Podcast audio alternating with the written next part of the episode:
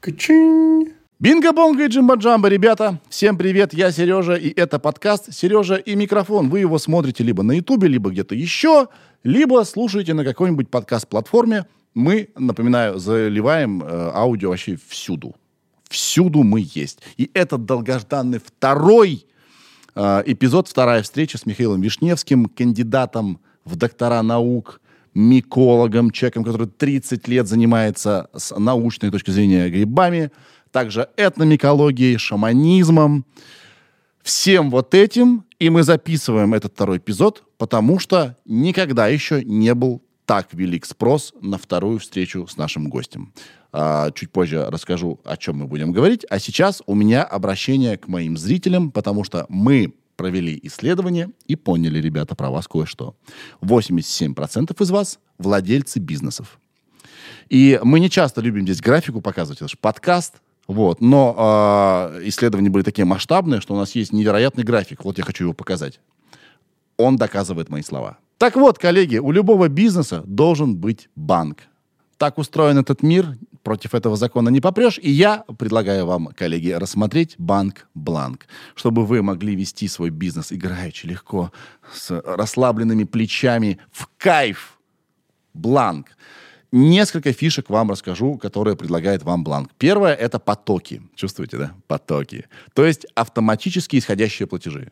За вас все делается, вы, естественно, сели, все настроили, а потом какая-то фиксированная сумма, либо процент от поступлений на счет уходит, условно, Васе 1 числа на зарплату.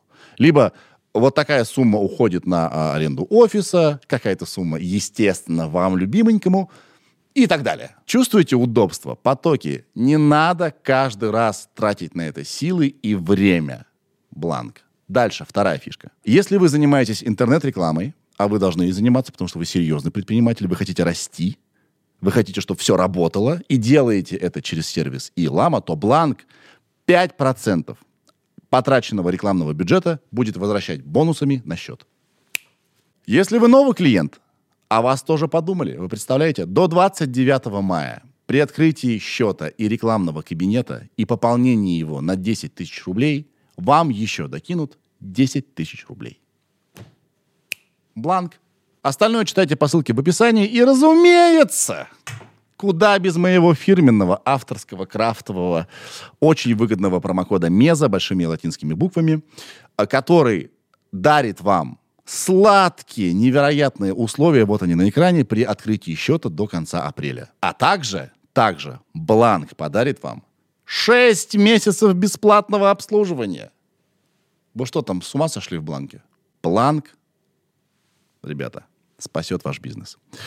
Ну что, прежде чем мы перейдем уже к подкасту, у нас большое дело здесь в офисе. Новая картина. Она всегда меняет вайб, всегда меняет даже ход беседы, как мне кажется. Вот, мы можем показать, Валя, да? Вот она! Вы посмотрите на эту картину. Она нарисована на холсте кистью. Это не печать.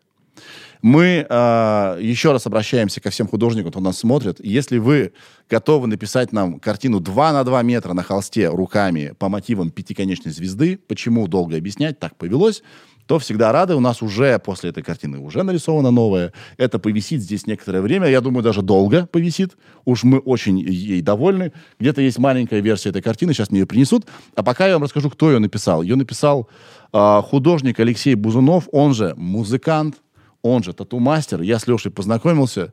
Невероятно деликатный, приятный человек. И вот что он попросил о нем сказать, что он бьет татуировки. В реализме, в графике, играет в поп-группе Friendly Fire и рисует социальную сатиру. Леша, спасибо тебе огромное, и спасибо огромное вот еще за что. Вот смотрите, что нам он нарисовал. Сначала он прислал в директ, мы попросили эскиз, и он нарисовал сразу картину вот такую. Прикиньте, у нас вот Flat Eric с малышом, и теперь эта картина с малышом.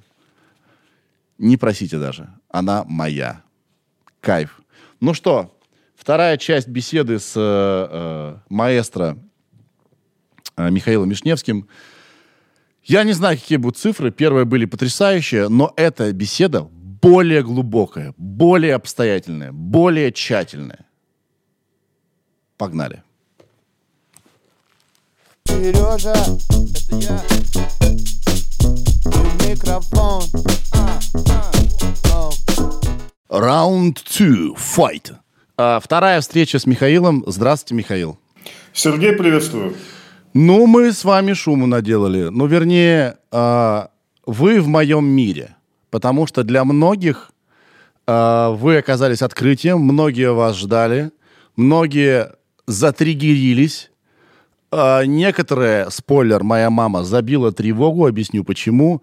Но в любом случае и цифры, и интерес к теме колоссальный. Я не припомню, когда в последний раз ко мне люди какие-то на улице подходили и спрашивали... Сразу. Когда вторая часть с Вишневским? Я говорю, вы обалдели? Вы первую-то посмотрите сначала. В общем, успех. Сиквел всегда бывает хуже оригинала, вы знаете, да? Да нет, Сергей, я рад, спасибо. Это бальзам на мою этномикологическую душу. Это значит, интерес к грибам велик. И мне это ужасно нравится. Спасибо вам, что нашли время. Я знаю, что вы откуда-то прилетели. Где вы были? Ох, Сережа, спрячь ты микрофон. Значит, мы с женой 3 дня были в Израиле, и это произвело глубочайшее впечатление на мою микологическую душу. У нас было 2 цели поездки. Во-первых, мы ездили договариваться там об открытии сетки местной нашей грибной аптеки. И второе, а на самом деле первое, мы посетили одну крупную лабораторию, где ребята работают с грибами. Ох, Сережа, как же они работают. И глядя на них, я понял, что мы и так уже отстаем там лет на 25-30, да? А теперь я понимаю, посмотрев все это, что мы не просто отстаем на 25-30 лет, а просто не догоним. Да. Нет шансов. Я никогда не видел такого количества оборудования, всяких секвенаторов, ДНК-анализаторов, хроматографов, чего только нет. Ты представляешь, я даже от избытка чувств на «ты» перешел. Прости, пожалуйста. Вот. Там стоит гигантский термостат для выращивания культур, в котором стоят чашки Петри, все это стерильно. И над каждой стоит мощный электронный микроскоп, маленький, миниатюрный, который в онлайн-режиме показывает на мониторе, как делятся клетки, как нарастают гифы, как отваливаются и прорастают споры. Это фантастика. Но это все, как говорится, еще ерунда. Самый класс – это их биолаборатория, где они легально, без малейших проблем со стороны государства, медиков, там, кого угодно, работают с энтеогенными грибами.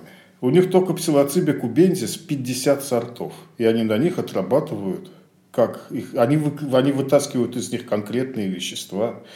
Да, получают их в очищенном виде и тут же, имея возможность прорабатывать это на клеточных культурах и на мышах с крысами, тестируют, как это влияет на психику, на поведение. И вот, я как будто побывал в другой вселенной. А это точно не был грибной трип, Михаил? Фу, если бы. Да я бы такой трип смотрел каждый день. Значит, а у нас какие новости? Да, вот сейчас, Остапа понесло. Да, у нас какие новости? Российский, чуть не сказал советский, да? Российский спутник, на котором, катались грибы и ящерицы, потерял управление. Да, вот недавно свежая новость пришла. Там что-то отрабатывали. У меня первая мысль, наверное, грибы захватили ящериц, да? Начали управлять их поведением и отправили их осваивать Альфа-Центавра. Да? Правда, я был просто поражен научными возможностями частной лаборатории. Я знаю, что государственные у них там во всяких университетах еще круче устроены. Очень печально. По крайней мере, хорошо то, что мы договорились с ними о каких-то там взаимных интересах, совместных исследованиях, и с осени мы там что-нибудь вместе поковыряем интересного. Вот. Супер. Потом мухомор, в первую очередь, как раз. Да? Потому что его влияние на психику мир сейчас очень-очень интересует. И меня интересует. Прости, пожалуйста. И меня интересует, простите, что я вас перебил. Я, честно говоря, у меня столько всего, что есть сказать, я даже меня заклинило. Во-первых, я вас поздравляю с тем, что у вас карьерные какие-то идут сдвиги, да, что-то происходит, что вы чем-то горите, это круто. Вот, это я комментирую то, что я услышал. Спасибо. А теперь я хочу поделиться с тем, что меня поразило. Да? Меня поразила глубоко наша беседа. И вообще я решил так. Если у нас будет вторая часть, второй разговор с Михаилом, не многовато ли теории? И я заказал в грибной аптеке Вишневского микродозинг красного мухомора. Называется Red Micro. Ваш этот титульный ваш, кормящий ваш продукт. Есть такой продукт. И я пытаюсь быть сбалансированным. То есть я, с одной стороны, хочу довериться услышанной информации, с другой стороны, хочу быть скептиком. И я не предвзято, я уже сколько, получается, 2,5-3 недели. Каждый день я принимаю микродозинг мухомора утром и вечером. Теперь с чего... дальше у меня несколько путей есть, что мне с этой информацией делать. У меня есть информация от меня, и есть информация, как воспринимают новость о том, что я микродозю мухомор, все, кто меня окружает. Все думают, что я ширяюсь героином. Моя мама чуть не упала, когда узнала, что я микродозю мухомор, потому что я, скорее себе, в вену вкалываю что-то ярко-зеленое. Я не знаю. Давайте еще раз проговорим, что есть запрещенные препараты и есть запрещенные вещества. Псилоцибин, правильно? Он запрещен. Он тоже имеет отношение к грибам. В грибах он некоторых есть, верно? Безусловно. А есть абсолютно легальные, сертифицированные товары БАДы. Это же БАД, то, что я принимаю. Это БАД? Нет. А что это? Как это назвать? Нет. Сергей, давай я внесу ясность. Да. Сереж, а давай концептуально. Ты не будешь возражать, если мы с тобой перейдем на «ты»? Я только за. Я считаю, что мы с тобой из одной парадигмы, если уж и не возрастной, то, по крайней мере, ментальной. Поэтому, в любом случае, мухомор нас уже связал. Можем на «ты». Субстрат есть, а остальное нарастет. Так вот, здесь действительно есть несколько нюансов. Я постараюсь кратенько озвучить. Главная проблема заключается в самом термине «микродозинг». Угу. Он несет в себе резко негативную коннотацию. Потому что когда-то, в свое время, он сформировался как описательный для употребления малых доз ЛСД и псилоцибина. Угу. На самом деле и то, и другое грибные препараты. Да? Псилоцибин – это псилоцибиновые грибы, ЛСД – это какая-то производная от спорыньи. Да? Спорынья тоже гриб. Поэтому... К самому термину микродозинг есть негативное отношение у фармы, у силовых структур, да, и так далее, и так далее. На самом деле, Сереж, я объясняю это маме, если она регулярно принимает лекарства, то она микродозит каждый день. Потому что она не ест ни анальгетики, я простые вещи специально перечисляю, ни какой-нибудь активированный уголь, ни еще чего-нибудь килограммами. Да, она есть таблеточку, капсулку. И в этом и заключается суть микродозирования. Микродоза любого препарата или действующего вещества – это минимальная терапевтическая навеска. То есть уже точно не гомеопатия, которая лженаука, когда одна молекула на Вселенную, и мы должны либо верить в память воды, либо отказываться от этих странных вещей. А когда вы принимаете такую дозировку, которая, безусловно, оказывает, но минимальное воздействие. Да? Тут чисто все по старинке, все яд и все лекарство. Если много, можно помереть, если мало, то как лекарство работает. Поэтому, когда мы говорим о микродозинге красного мухомора, мы имеем в виду минимальный терапевтический объем этого продукта, который при правильной подготовке сырья составляет примерно 1 с копейками, 1,2 грамма в день. При этом правильно подготовленный продукт не содержит токсинов. Единственный токсин красного мухомора – это ибатеновая кислота. Она в высокой концентрации способна повреждать нейроны головного мозга за счет повышения синтеза оксида азота, то есть это окислительное повреждение. Ну, по крайней мере, в случае нашей аптеки. Давай слезем с темы рекламы, да, потому что наверное, плохо будет восприниматься. Но если вы, если вы у меня в подкасте, это уже реклама Вишневского. Ну, это надо принять уже, да? Супер. Нет, я только рад. У нас с вами нет товарно-денежных отношений. У меня есть интерес к этой теме. Вы в этой теме много знаете. Вот на этом и строится наша беседа. То, что у вас есть бренд, на котором вы зарабатываете, это тоже часть вас. Я предлагаю это не игнорировать, не делать вид, что этого нет. Мне хочется продолжать. Говори, Сергей. Да. Ну, хорошо. Значит, мы готовим наше сырье так, что и ботеновая кислота полностью отсутствует. Это подтверждается данными не только нашими, но и американскими. Мы в Штаты отправляем образцы тестировать. И, соответственно, остается единственное действующее вещество – мустимол. Мустимол, его главный эффект – это снижение электрической активности головного мозга за счет того, что он является антагонистом ГАМК-рецептора, рецептора на гамма-аминомасляную кислоту.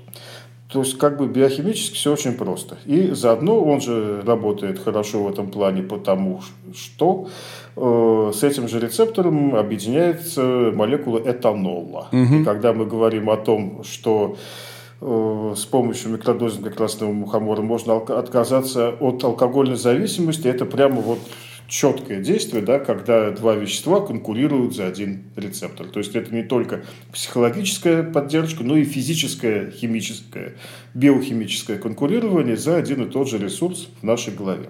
Значит, что очень важно понимать. Ни в коем случае нельзя использовать микродозинг just for fun. Ты начал, ты его купил, хорошо, значит, эффект Коха никто не отменял, ты решил провести на себе эксперимент, да, и предался этому продукту, ради бога. Но когда молодежь идет, покупает эту баночку, кого угодно, производителей сейчас много, да, у меня куча подражателей, это нормально, да, это бизнес. И начинает есть это, думая, что это, экстази, закинулся, и сейчас что-то изменится. Так вот, очень важно понимать, что по факту микродозинг ничего не должен менять. Сразу, да? Ты не должен испытывать каких-то резких, неожиданных ощущений, проваливаться в порталы, видеть дыхание поверхности, мозаичное движение перед тобой всего. Да, это можно добиться с помощью мухомора, но это совершенно другие дозировки и совершенно другие цели и задачи. Микродозинг не just for fun. Я извиняюсь за английский, да? Но тем не менее. И нужен микродозинг категорически далеко не всем людям. Угу. Это не волшебная таблетка никогда, ни при каком раскладе, которая сделает тебя молодым, здоровым, умным, успешным, да, быстро и трезво мыслящим. Нет, он не для этого. Он ориентирован на совершенно конкретные проблемы. В первую очередь, это проблемы со сном, проблемы с алкашкой, тревожность, депрессия, желание отказаться, если не от наркотиков, хотя и такие случаи у нас есть, да, но, допустим, антидепрессантов, особенно тяжелых, да, нейролептиков, на которые часто, если ты уже сел, то до конца жизни на них уже и висишь, тебе их не отменить. А микродозинг может отменить. В случае эпилепсии, да, то есть совершенно конкретные, тяжелые, средней тяжести, понятные случаи, когда он нужен, и мы так его и разрабатывали. Это тогда вопрос. Вопрос, да. Это, как мы это назовем? Это лекарство? Mm-mm. Что, БАД не подходит, лекарство не подходит. Да. Как это назвать? Теперь в эту сторону. БАД, и как его называют все СМИ, соответственно, да, говорят, безответственные производители продают подросткам и старушкам БАДы, содержащие мухомор, после чего подростки выбрасывают старушек из окна или чего они делают. Да? По российскому законодательству в состав БАДа, то есть биологически активной добавки, не может входить ни в каком процентном содержании сколь бы то ни было ядовитое вещество или компонент. Поэтому вы в составе БАД не найдете ни ядовитых растений, ни ядовитых грибов, ничего. БАДом мухомор, содержащий продукт, быть не может по закону. Поэтому, если вы где-нибудь на прилавке или в интернете видите чет с мухомором, на чем написано БАД, значит, это сразу, то есть, это или административка, или вас намеренно пытаются ввести в заблуждение. Мухомор, содержащий продукт, может существовать по российскому, опять-таки, законодательству только в двух ипостасях. Либо действительно лекарство, лекарство может быть любое, это мы знаем, либо пищевая добавка, если препарат прошел доказательство, сертификацию в плане токсикологической безопасности. И, соответственно, мы готовим наш продукт, все наш продукт, на самом деле, микродозинги, это там 3 препарата из больше, чем 100 у нас имеющихся, и все они у нас зарегистрированы практически как пищевые добавки, хотя сейчас мы уже действительно начали делать БАДы. Вот у нас сейчас появился первый БАД с ежевиком, и дальше тоже мы будем этот статус присваивать постепенно, думаю, всем, кроме микродозинга, там по несколько штук в месяц будем запускать. Так вот, у нас, поскольку у нас разработано... Мы не стали патентовать, потому что в России слово «копирайт» означает «скопировано правильно». Вот. И есть технология, сделано 2 или 3 ТУ, технические условия, мы по ним работаем, и в результате все лаборатории, гослаборатории убедились, что продукт безопасен. Вот. И, соответственно, как пищевая. То есть, это пищевая добавка. Не БАД, не лекарство, это пищевая добавка. И важно понимать... моей маме и всем, что...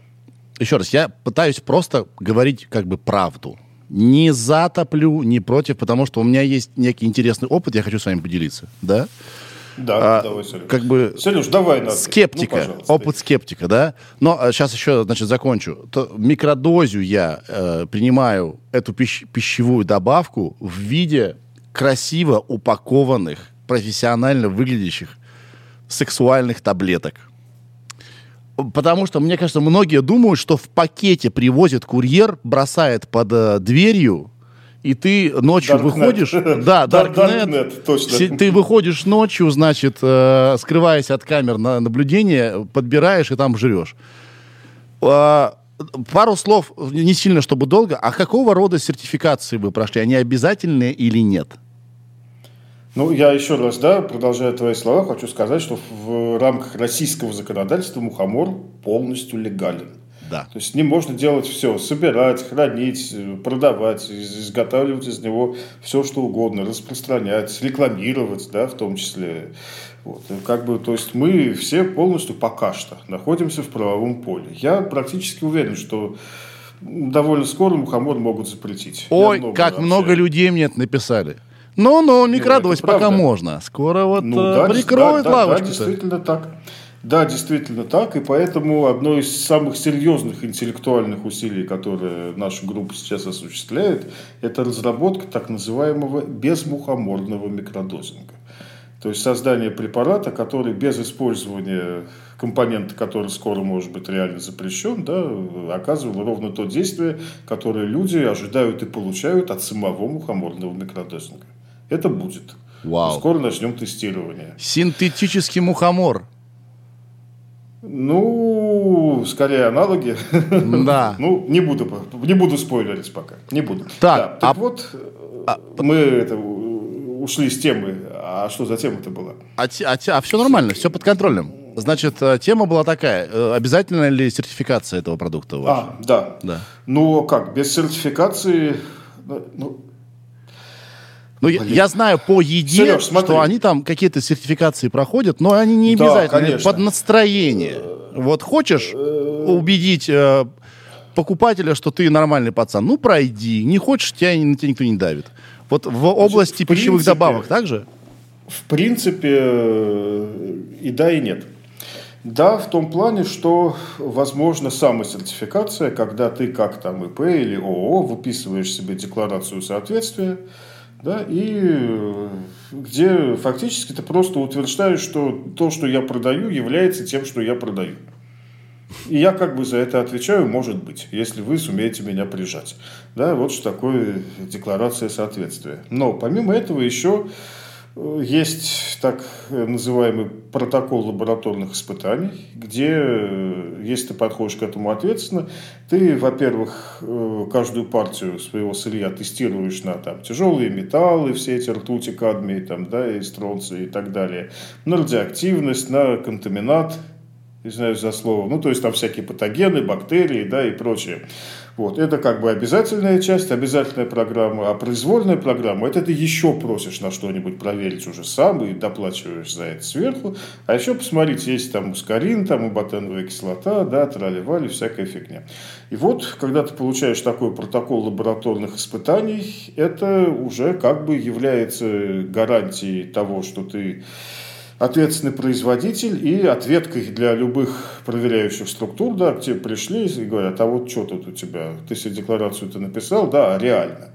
И, может, туда стронция напихал, да, или объединенного, не до конца объединенного урана, да, вот, что-нибудь. Да, и ты показываешь, вот, ребята, значит, протокол, вот сертифицированная лаборатория, у нас там нет того, того, того, и вот вам ТУ, согласно которому сырье детоксицировано, а вот вам там несколько мировых экспериментов клинических, где, значит, токсикологическая безопасность проверена, как это там называется, терапевтическое окно, да, вот крыс кормили на убой X1000 от реальной дозы, да, там вот все типа набрали. Ну, это окей, да, работай дальше, пока мы не закрыли.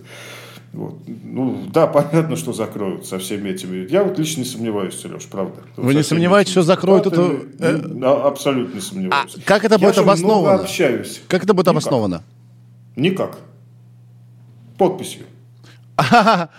А, нет, имеется в виду... Закрываем. Я вот подумал... Закрываем. И подпись генерал такой-то. Все. Вспоминая нашу первую беседу, я помню, что в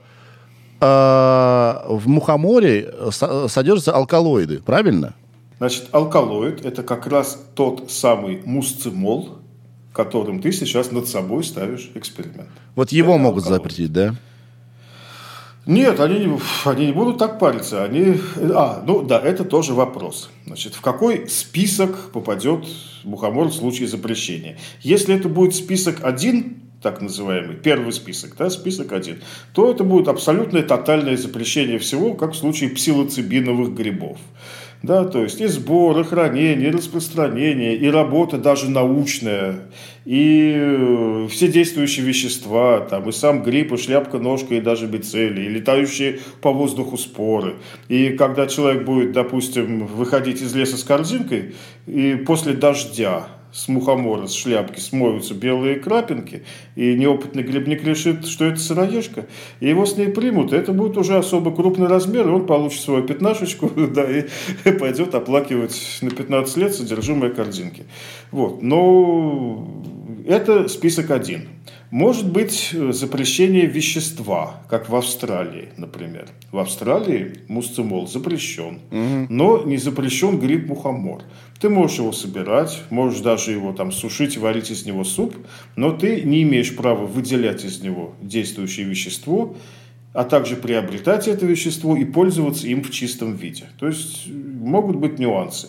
Может быть просто новый список так называемых ядовитых субстанций. И если мусцимол будет внесен туда, он будет тоже контролироваться, но уже, так сказать, на более мягком уровне. То есть нельзя будет продавать мусцимол, содержащие продукты, как ядовитые, да, на маркетплейсах, там, да, с прилавках магазинов, вот, все такое. Но это уже не будет расстрел на месте, если ты нагнулся за мухомором.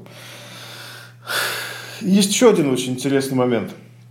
На самом деле, начиная, если я не ошибаюсь, с 1 января 2021 года или с 1 января 2020, вот, одно из двух, у нас в стране нету ни съедобных, ни ядовитых грибов. Это как? У нас все грибы без исключения, с точки зрения закона. У нас все грибы находятся в так называемой серой зоне. Потому что то ли 30, то ли 31 декабря, да, за чуть-чуть до Нового года, бывший главный санитарный врач РФ Онищенко отменил действие многих списков, многих ну, не знаю, как это сказать, короче, из разных областей, имеющих отношение к медицине. В том числе он упразднил списки, которые действовали для рынков, магазинов и там прочих вот мест продажи по съедобным и ядовитым грибам, решив, что они устаревшие. Угу. То есть, а новые так и не были приняты с тех пор. То есть, сейчас несколько лет официально мы не можем заявить, что белый гриб съедобен, а бледная поганка ядовита. Формально до составления и принятия новых списков все грибы у нас одинаково находятся в серой зоне. И я знаю, сейчас уже есть несколько юридических коллизий, когда по всяким хитрым грибам, да, которых не было даже в предыдущих списках, вот есть вопрос. А как вот там отравили себе, да? А мы не знаем, они законодательно несъедобные, не ядовитые. Да, вот что, кто виноват, что делать, да, и все. Очень интересная ситуация сейчас с грибами вообще. Знаете, есть белый гриб, а сейчас все грибы серые. Просто серый гриб. Да, точно. Серый гриб. Уф, да уж. То есть вы не сомневаетесь, что это произойдет. А в чем проблема? То есть я все время сравниваю как бы грибы с водкой. Объясню почему. Водка разрешена. Она продается. Да? И я думаю, одна из причин, почему люди волнуются, услышав, что я принимаю мухомор, они думают, что я подсяду на него, буду увеличивать дозы, сойду с ума, это пагубно на меня повлияет. Как бывает с алкоголем. Есть алкоголизм. Кто-то устойчив, кто-то нет. А так как знания про грибы, про мухомор, сами знаете какие, люди думают, что я начну мухомор употреблять, съеду с катушек, сойду с ума, буду жрать просто килограммами, и все, я потерян человек. Вот в этом смысле я его сравниваю с алкоголем, что он вроде как легален, но все равно опасен. Зачем его хотят запретить, вот только я не понимаю. Ведь никто под грибами никого не убил, а под водкой каждый день в России совершаются преступления. Под алкоголем. Сереж, я прошу 5 минут, потому что... 5 минут на ответ на этот вопрос, потому что совсем несколькими фразами я не сумею ответить. Да, пожалуйста. Можно? Да. Можно. Спасибо тебе большое. Значит, смотри, еще раз немножечко сбоку упомяну одну вещь, которую обязательно надо упомянуть. Ты говоришь о наращивании дозировки, да? В этом, то есть прямой угрозы в этом, безусловно, нет, потому что никакие энтеогенные, то есть влияющие на сознание грибы, не только мухомор, но и псилоцибинового ряда, там и грибы энергетики, их много есть разных, которые так или иначе с головой работают, не вызывают ни зависимости, ни привыкания. И, соответственно, не имеют синдрома отмены. Все это можно прекратить в любой момент, но в некоторых случаях очень важно не превышать рекомендуемую дозировку. И вот в случае именно красного мухомора, не пантерного, например, да, а я подчеркиваю красного, соблюдение рекомендуемой дозировки очень важно, потому что красный мухомор является, сейчас скажу сложное слово, гипербиоаккумулятором кадмия. Сексуально звучит. Сексуально. Гипербиоаккумулятор. Да? Это свойство наблюдается у многих грибов. Например, королевский мухомор является гипербиоаккумулятором ванадия. Нафига ему столько ванадия, никто не знает. Точно так же никто не знает, зачем красному мухомору такое количество кадмия. Но употребив уже 2 рекомендованные капсулы микродозинга красного мухомора, и это даже на нашем очень хорошо очищенном сырье, вы уже получаете дозу кадмия, которая сравнима с суточной дозировкой, да, по ПДК, или даже чуть-чуть ее превышает. Если мы начнем есть красный мухомор вот так в неограниченных количествах, то мы кадмия налопаемся в огроменном количестве. Поэтому даже вот с этой точки зрения нужно как-то сознательно, да, себя ограничивать. Ну, бывает зависимость психологическая, да, вот у женщин от тортиков, например, на мой взгляд, гораздо сильнее эта психологическая зависимость, чем можно упасть там в этом плане на микродозинг. Я лично за все годы, честно говоря, ни разу с таким не сталкивался. Теперь про запрет, водку и все прочее. Мы с женой, ну, ты, наверное, знаешь, а если нет, то я тебе сейчас расскажу, да, мы... Семья микологов, мы заканчивали одну кафедру, но она больше вот в биохимию и реальную микрофармацевтику, а я так в целом, да, в целом. Ну и все-таки глобально я себя позиционирую как этномиколог в первую очередь. Так вот, между тем, поскольку в стране специалистов, в общем, практически больше нет, мы регулярно принимаем участие в заседаниях, конференциях и в том числе в последних заседаниях в физическом, забыл, как он там правильно называется, институте имени Фрумкина, где постоянно встречаются ребята, это токсикологи, криминалисты, да, те, кому нужно владеть методиками по анализу всего того, что можно найти в крови пострадавшего. Там или привезли там наркот какого-то откачивать, или вот случайно упал на нож 26 раз, да, находясь рядом с соседом, и заодно у него там у соседа в крови чего-то поискать. И вот такие. И в последнее время высокий интерес к грибам. И я сейчас лично участвую в составлении брошюры, где вот этим всем соответствующим лабораториям, криминологическим, токсикологическим, выдаются методики, как поймать, да, на какой прибористике определенные действующие вещества грибов. И, среди прочих, основное, что там рассматривается, это токсины строчков. Ну, строчки просто ядовитые грибы, реально. Да? Токсины бледной поганки.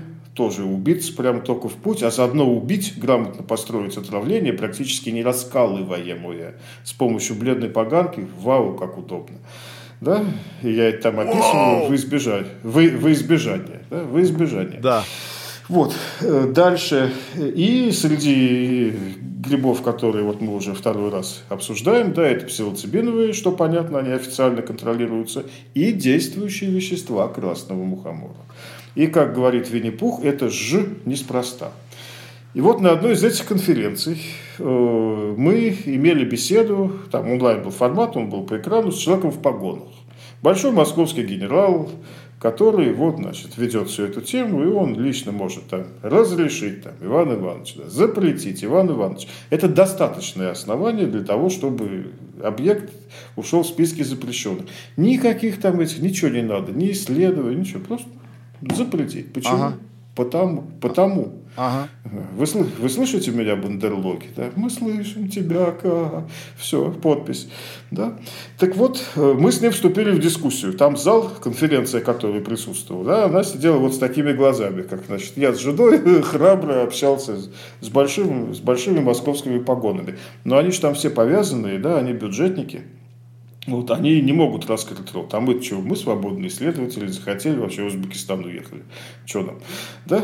Вот. И, значит, и мы его вывели на тему. И, ну, типа, ну, это же смешно, зависимости нет, говорим мы, да, отмены нет, ничего нет. По любым формальным определениям не являются наркотиком. Ни псилоцибиновые грибы, ни мухомор тем более. Да? Потому что не встраивается в биохим, в физиологию, ничего не замещает, да, никакие ферменты не отмирают, ни ломки, ничего, ну, вообще ничего. А вы знаете, сказал генерал, что западные спецслужбы с использованием таких грибов могут со временем научиться подчинять себе сознание людей и работать таким образом с ними, создавая спящих агентов или что-то еще похуже. Вау, говорю я. Вот. Ну, типа, как бы там был проект МК Ультра, да, в 50-х, каких там 60-х годах, когда реально, да, массово на людях отрабатывали псилоцибин, там, и ЛСД, и что только нет. Ну, как бы эта история 50 плюс летней давности, и вроде все успокоилось, но нет, наши бдят. Я, значит, жена тогда говорит, ладно, ну, а вот водка, да? Я почему просил 5 минут, да, Сереж? Вот, я, значит, водка. Водка же, это, говорит, реально наркотик. Про сигареты молчим тоже, да, послабже, но повреднее. Водка встраивается в метаболизм, да, замещает собой что только не. На последних стадиях ты вообще живешь только на водке, да, полная зависимость физиологическая, биохимическая, психологическая. От водки ежегодно, говорит она смело, умирают десятки тысяч людей, и что? Почему вот не запрещаем мы водку, товарищи в погонах? Он говорит... как в переозвучке гоблинской, да, «Властелина колец», видишь ли, Федор? Видишь ли, Федор, говорит он примерно, это госмонополия. Мы бы, конечно, запретили, нам-то это только да и да, но вот против госмонополии мы пойти не можем. Поэтому водка прибудет, а красный мухомор, скорее всего, будет запрещен. Я могу сказать, что вокруг грибов на такая большая путаница, потому что, я про себя даже говорю, огромная неграмотность. Мы не понимаем, что такое гриб вообще. Я даже... сейчас я перейду к своему опыту, работаю с красным мухомором. У вас хочу спросить кое-что. Даже вот к нашему второму подкасту я много что изучил, и все равно мне кажется, что я пока в детский сад хожу, понимание, что такое гриб, пока еще не в этой теме. И наш с вами фрагмент, вернее, ваш фрагмент, а я просто там угукаю, где вы говорите про плесень. Вы читали комментарии? Он набрал почти 2 миллиона просмотров у меня уже в Инстаграме. Вы научным языком говорите...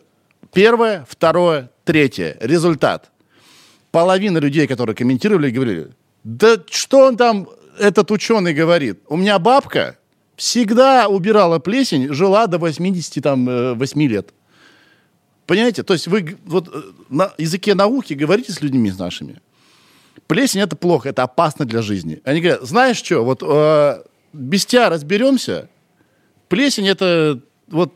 Нет, что-то... ну нормально, это как со свинушками, да, и отцы и деды ели, и мы будем есть, да, ну, а то, что в группе риска там, да, это, ну, вообще бег по граблям, да, и русская рулетка, это профессиональная особенность русского народа, вот, поэтому, я сам такой. Еще раз, я еще пока не принял решение для себя, как бы, что вот однозначно это такое, а это такое.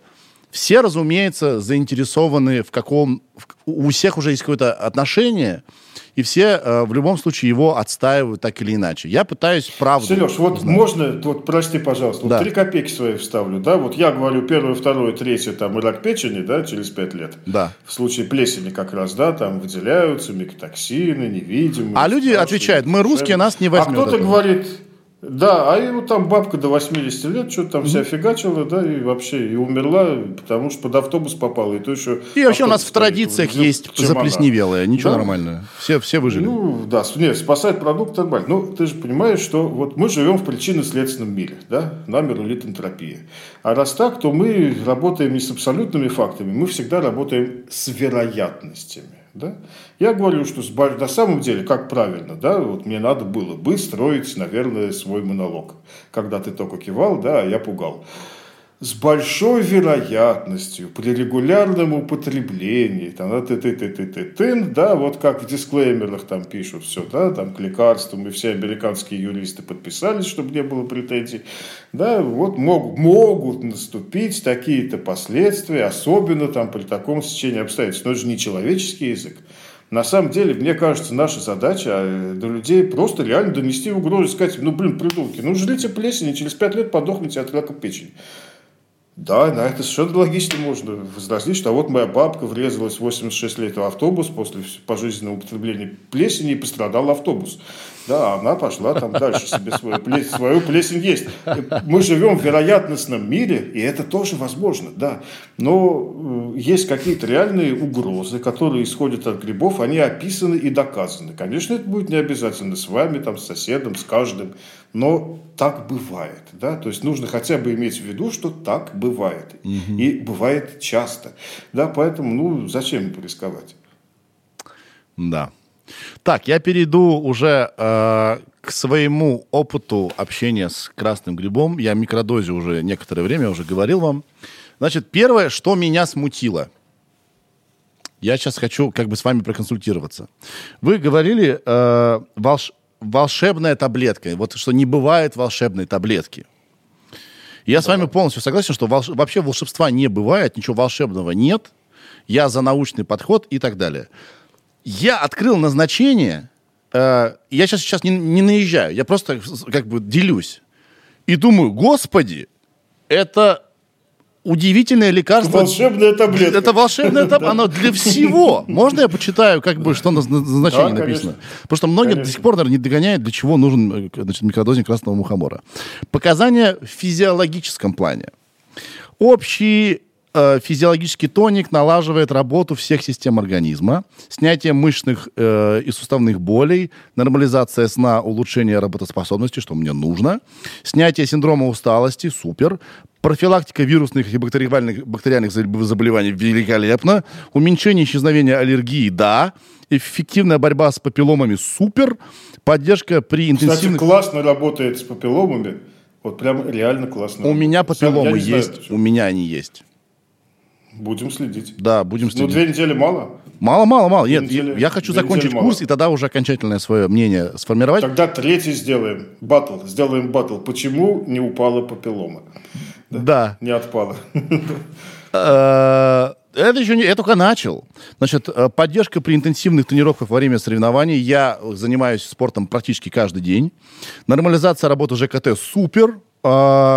Выведение токсинов и повышение либидо у мужчин и женщин. Ну, с этим и так все в порядке было. Тут даже, честно говоря, передоз. Да. А дальше. Показания в психотерапевтическом плане. Снятие депрессии. Особенно сезонной. Выход из пограничных психологических состояний. Исчезновение внутреннего диалога. Тут все смеются, в основном женщины. Вот. Повышение уверенности в себе. Креативность, успешное решение трудных задач и старых проблем. Я сейчас заткнусь, Михаил, сейчас я... Не-не-не, да. Все... Нейротропное все действие, снижение тяги к курению и алкоголю, избавление от этих привычек. И последнее, мягкий отказ от психотропных лекарственных препаратов и их замещения. Это не волшебная таблетка? Нет. Ну, как бы это вот, действие... Вот вы сказали, что не нужно его принимать just for fun. Но тут, мне кажется, вообще... Любой для себя что-то найдет в этом списке. Ну, с учетом того, что мы живем в довольно стрессовом мире, да, окружающем, да, пожалуй. По крайней мере, то, что касается стресса, депрессии и всего прочего, да. Но, когда я говорил just for fun, я в первую... Сейчас мы вернемся к списку, да, я ни в коем случае не избегаю дискуссии. Да, я к тому, что ни при каких обстоятельствах не нужно... прибегать к раству мухомору, вообще не важно в какой дозировке, да, микро или макро, как к чему-то, что просто как-то подействует на твою голову, что-то тебе покажет или доставит какие-то новые ощущения. Это не для того, да, там, то не для этого. Значит, то, что касается этого списка, ну, это как бы, во-первых, мой 10-летний опыт работы с собой, там, близкими и... многолетнего тестирования, и уже 4 года почти читайте отзывы на сайте. Да? Мы не модерируем, мы вот, все как есть. И если как бы я, Сереж, если бы я начал вписывать вообще все, что получилось, тогда бы, блин, наверное, я и сам поверил, что это волшебная таблетка. Но я точно знаю, что это не так. Да? Значит, в принципе, здесь... Вот, смотри. В красном мухоморе есть 2 больших блока действующих веществ. Ну, один блок – это как бы мономолекула, да, это мусцимол. Это то, что оказывает в первую очередь психотерапевтическое... Вот туда, допустим, эпилепсия не вписана, да? Угу. А сейчас то, что вот когда я был в Израиле, один из основных моментов, который мы обсуждали, это как раз противоэпилептическое, противосудорожное действие мусцимола. Ну, прямая работа. Потому что он снижает мозговую активность, и эти вспышки электрические, да, они уходят. Что такое эпилепсия? Там фигак у тебя. Тут у нас уже были специалисты, которые нам рассказывали, что такое эпилепсия. В зонах, да, он гасит. Угу. Да, плюс... Будучи там в какой-то сродни по эффекту там, бензодиазепам, всяким фенибуту, да, мусцимол срабатывает именно в плане успокоения, сосредоточения. Вот как там люди под фенибутом, да, себя ведут. С микродозингом красного мухомора примерно то же самое. Ты прекрасно понимаешь, что есть какие-то проблемы, ты их осознаешь, но они тебе как бы пофигу. Да, есть, но это нормальный фон, это не мешает тебе работать. Угу. Ты не тревожишься по этому поводу. И это вот все там такое в ту или иную сторону, психологическое, очень обширное на самом деле. Зависящее от дозировки твоего психотипа, да, от предрасположенности к этой молекуле и так далее. И так далее. Ну, это влияние на голову. Плюс в красном мухоморе содержится огромное количество полисахаридов. В первую очередь бета-Д-глюканы. Бета-Д-глюканы – это самые исследованные лекарственные вещества грибов, с которыми финны еще начали работать там, в 80-х годах прошлого столетия. И в плане противораковые, противовоспалительные, антиоксидантные и иммуномодулирующие активности, вот эта базовая четверка, да, которая выявлена вообще у всех грибов, да, но у некоторых особенно мощно.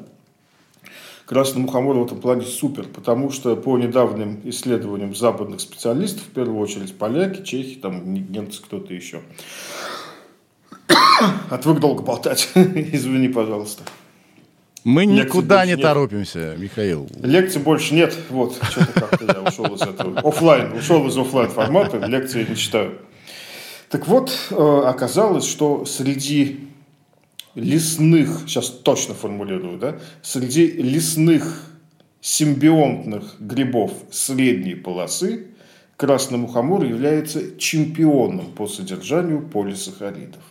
Отсюда вот все то, что ты читал в общефизиологическом плане и про ЖКТ, и про иммунитеты, бактерии, вирусы, да, там, и в том числе нейротропные действия, да, вот это вот прямо все туда. Потому большая часть ведь головных всяких штук, да, включая паркинсона и Альцгеймера, это же следствие воспаления, да, гипероксидация. Да, и все, что обладает мощным противовоспалительным эффектом, тоже хорошо в этом плане срабатывает. Конечно, красный мухомор – это не ежовик гребенчатый, да. Вот, но он и не гуталин, да? Вот, то есть он работает, то есть он, да, он действительно работает. Вот, поэтому как бы это нормальный список, значит, как это подано там, да, это уже, я извиняюсь, это наши маркетологи. Не-не-не. Я очень мало въезжаю в эту... Я не снимаю с себя ответственность ни в коем случае, да. То есть, в принципе, каждую строчку, которую ты прочитал, я готов не просто словами объяснить и обосновать, а я готов привести научные статьи из рецензируемых журналов, где все это будет четко показано. И, собственно говоря, у нас вот скоро произойдет редизайн продукции и редизайн сайта. И основное, то есть у меня спросили, там все накидывали туда ТЗ, да, интернетчикам, которые сайт рисуют. И у меня даже спросили, а чего я бы там хотел. Вот я сказал, вот мое единственное ТЗ было, это чтобы на каждый гриб была карточка. Да? Да. И вот в этой карточке, чтобы была возможность разместить прямо ссылки. Вот идет там какие-то утверждения, да, и прямо можно было тыкнуть и посмотреть работу. И не поверить на слово. Я почему сказал, что меня это смутило? Потому что мне вот по описанию ваш красный мухомор напомнил меня. Я объясню, почему я так говорю. Потому что я жутко не сфокусирован и люблю жизнь. И я и музыкой-то занимаюсь, и кино-то там где-то снимаюсь, и подкасты веду, и 5-10. Я весь такой замечательный. И когда меня спрашивают, Сережа, ты кто? Я начинаю грузить. Я вот то-то, сё-то, вот-то. И они такие, все, я многовато. Я завидую людям, которые могут сказать, я программист. Все такие, ага, понял, ты. Очень сложно продавать продукт, который все для всего, всегда, везде, даже если это правда. Вы знаете, мне однажды на сочинском рынке подошел к мужчине, говорю, он меня, вернее, останавливает и говорит, это давно было, покупай сыр, он для здоровья. Я говорю, а что именно он улучшает? Он говорит, ну, он для здоровья. Я говорю, я понимаю, но здоровье разное. Что именно? Я говорю, слушай, иди нахер отсюда, он мне сказал. Вот так же и, наверное, мухомор. Очень сложно он, как бы, объяснить его коротко. Это правда. Ну, есть же универсально оздоровительные продукты, да, там, не знаю, ну, не яблоко, да, но что-нибудь там такой системы, да, вот ЗОЖ, там, и ты ешь определенные вещи, ни у кого не вызывает сомнений, что они полезны. Почему? Ну, потому полезны. Много тысячелетний опыт человечества показывает, что если ты там жрешь вот это вот, то тебе полезно. Да, условно, если мухомор то же самое, но тут, к сожалению, недостаточно сказать. Ну, блин, полезно, ты жри. Да, вот. Но это же мухомор, он ядовитый. И вот тут уже надо вот это вот все, что ты читал, и вот эти карточки, которые я обязательно скоро сделаю, да, вся доказательная база. Но глобально-то, да, сыр полезно, мухомор полезно. В рекомендуемой дозировке, естественно, да, там соблюдение всего того. Но и с другой стороны, скептик во мне, который читает вот это каждый пункт и думает, что-то подозрительно много хорошего. Как будто мне пытается настолько его продать, и с этой стороны зайдут, и с этой, ну, может, с этой и так далее. Даже если это правда, я просто делюсь с вами, да, Это не, выглядит... Это совершенно нормально. Для думающего человека это абсолютно правильный и здоровый подход. Да, так и тут есть. Я такой, интересно. Ну, хорошо, окей, я попробовал. И я, кстати говоря, написал, сделал сторис, что вот я купил, буду микродозить. Вернее, я уже микродозю. Сколько людей мне написало, кто уже микродозит, и все написали совершенно разное. Никто не повторился. Я такой думаю, похоже, с одной стороны, на плацебо, с другой стороны, ну, при таком описательном, да, вот действии на организм, что, наверное, каждый свое поймал там. Ну, как бы это риторическое утверждение. Да. Можно я расскажу вам, как он на меня повлиял? Пока что. Да, я начал его микродозить, и я начал анализировать свое поведение. Сейчас, мне тоже нужна минута, чтобы вы меня правильно поняли, да? Да, абсолютно. Еще раз, я пока не понял до конца, что для меня микродозинг, потому что я не закончил курс. Я на середине баночки. И как один парень написал, очень здорово написал, что мухомор не дает себя пропустить, принять. Я ни разу не забыл принять. Это такое со мной не бывает. Я нет-нет, да забуду. А как будто какая-то штука срабатывает, я всегда помню, что мне нужно съесть его утром и нужно съесть его вечером. Всегда какая-то... Удивительную фразу он написал, я потом где-нибудь как-нибудь это найду, что вот мухомор дает о себе напомнить. Ну, неважно. Так, я опять отошел в сторону. Я начал его есть, и я начал испытывать невероятную, сильную ярость. Погодите, да, это вот что со мной происходило. Я, естественно, начал винить это все на вот эти таблеточки, потому что я же не был в такой ярости до них. Вы не представляете, это была не человеческая, звериная ярость. Потом я начал анализировать. Так, а что еще со мной произошло? И я вспомнил, что мы посрались с женой так хорошенечко. И это нормально в отношениях, это очень хорошо. Люди должны ссориться, мириться, делать выводы и идти дальше. И мы все никак не могли поговорить. И я понял, что я испытываю ярость и злость из-за той ссоры. Но я понял, что интенсивность этих чувств сильно больше, чем могла бы быть. То есть это какое-то увеличительное стеклышко было наведено на мои чувства. Потом мы поговорили с женой. Я услышал то, что я хотел услышать. Я был услышан как бы со стороны моей супруги. И на меня нашла такая нега. Опять же, я успокоился. И как я сделал вывод для себя, так я себе это объяснил. Это увеличительное стеклышко мое спокойствие приумножило. И пока что вот мои заключения. Помимо того, что был обещан метеоризм первые 2 дня, и это случилось, да, хорошенечко так, прямо хорошо, никаких других я пока не заметил эффектов на себя, кроме увеличения моих чувств. Если мне спокойно, то мне так спокойно. Я последние 2 дня не реагирую ни на какие раздражители, как обычно. Я супер спокоен. Я такой, ну ладно. Что ж, бывает. Я не под кайфом, я просто спокоен, потому что я реально спокоен. Это во мне и так есть. Это не индуцированная спокойность, она во мне есть, просто она сильнее обычного. Если я люблю, вот я вчера с сыном был, я готов лопнуть от этой любви. Но я боюсь, что если я буду гневаться, то это тоже будет взвинчиваться. Вот пока с вами этим делюсь. Как вы можете это прокомментировать? Ну, я не хочу ни расстроить, ни порадовать. Это достаточно стандартная реакция. Да. Это как раз... Нет, меня это успокаивает. Меня это, что я в норме, это хорошо. Ну, вполне, конечно. То есть, если мы... Значит, Сереж, представь себе, да, что мы говорим о боевых дозировках. И вот представь, насколько при них, да, критически важен психотип человека. Если ты склонен к гневу, да, или если ты флегматик, да, ты психически лабилен, психически стабилен, то вот это как раз в мухоморном трипе так может раскрутиться, что ого-го. Вот, поэтому это еще там умножить на 1000 раз не для всех, а может быть лучше даже почти не для кого на самом деле, да, боевые мухоморные дозировки. Вот. А то, о чем говоришь ты, да, это то, что я для себя называю в плане мухомора эффектом Фенибута. Я тебе даже сам первый про это сегодня немножко сказал, да, если ты помнишь, да, как бы у тебя есть все эти проблемы, ну, а если ты спокоен, они тебе тем более не мешают, они даже не раздражают, ты их осознаешь, что, ну, как бы и ладно, живем дальше, да. Не мешаем, делаем свои дела. делаем свои дела. А усиление, вот ты очень образно, классно выразился, да, вот эффект лупы, да, увеличительного стекла.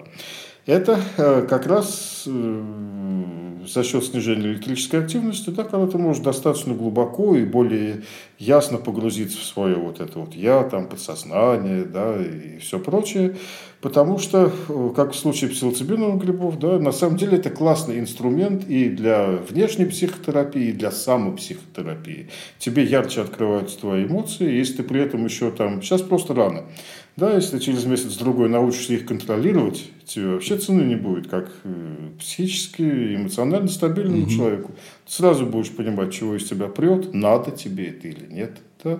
И если ты научишься с этим работать, как бы нет вопросов. А вот это сейчас на первые этапы самые яркие всегда. Тебе могут начать сейчас сниться там сны, они могут даже стать контролируемыми, яркие сновидения, контролируемые. Это все нормально для первых там, 2 недель, месяца. Это...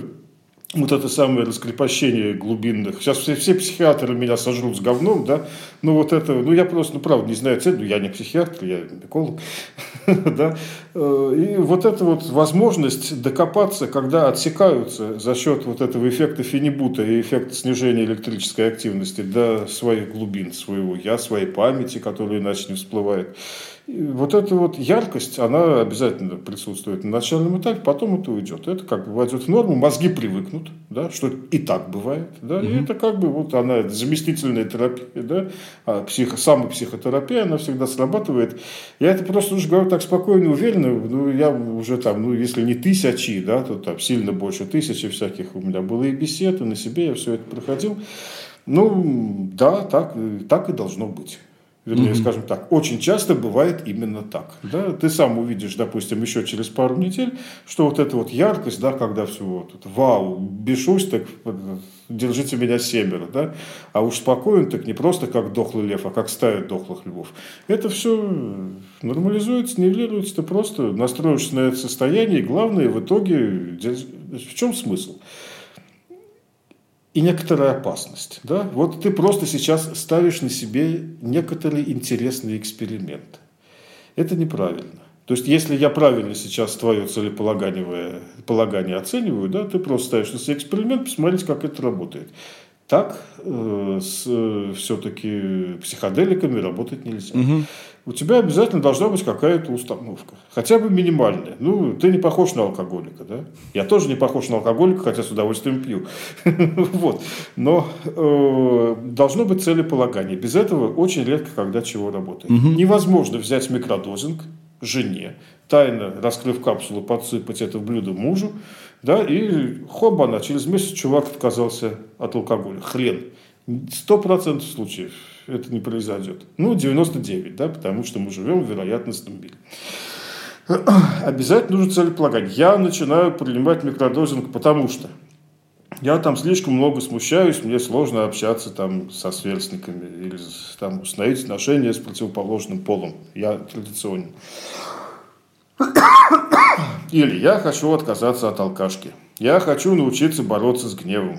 Я хочу там не пребывать в постоянном состоянии депрессии. Надо все время удерживать это в голове. Потому что в этом смысле способность обратиться к своему там, внутреннему «я», да, более легкая, да, она тебе дает новый инструмент. И в этом плане микродозинг красного мухомора начинает работать сродни дофаминовой системе. Они вообще очень близки по воздействию. Как работает дофаминка? Ты ставишь себе задание, я там буду учиться хорошо в течение семестра, сдам экзамен там, хотя бы на 4 балла или что там сейчас бывает у студентов. Да? Я уже не знаю, у меня была 5-бальная система. Вот. И, значит, если ты хорошо учишься по ходу, да, там, тебе постоянно идет вознаграждение. Да? Ты выстроил себе какой-то план, и ты получаешь гормоны счастья, если планы тебя мозг как бы сам вознаграждает. И в конце ты получаешь свои 5 баллов, вау, все, сатали, значит, кайф. И у тебя прямо мурашки по телу, почти оргазм. Тут то же самое. Работа с мухомором, с микродозингом, она сродни работы с собственной дофаминовой системой. Ты выстраиваешь себе четкую цель, да, и двигаешься вслед за ней, и отмечаешь успешные этапы. Вот сегодня я хотел трижды выматериться, а выматерился дважды. Тогда у меня вопрос. А это Да, ну, окей, это все, это работает. Но это очень, подозрительно очень похоже на плацебо. Вот если я втайне от своей пукающей половинки ему подсовываю эспумизан, он пукать перестает. Простите, что сейчас немножко на детсадовском языке. Вчера общался весь вечер с сыном. Да. Но если, по вашим же словам, мухомор садится на определенные рецепторы, то каким образом сознательное желание там пить, не пить, на это влияет? Я не понимаю. Значит, делим сразу четко на две части вопрос, да? Связанные с эффектом на голову, да, и связанные с общим эффектом. Если мы тайно будем подсыпать мухомор человеку, у которого есть явления, которые могут быть устранены с помощью полисахаридов, это, безусловно, будет работать. Угу. Да? Самое, ну, там все связано с воспалением, там, иммункой, да, и так далее, и так далее. Самый сложный вопрос, конечно, голова. Да? Она у всех разная. И что значит конкуренция за рецепторы? Вот у меня был недавно прекрасный вопрос, мне на самом деле задали. Я хочу вообще ввести рубрику «Приз за интересный вопрос».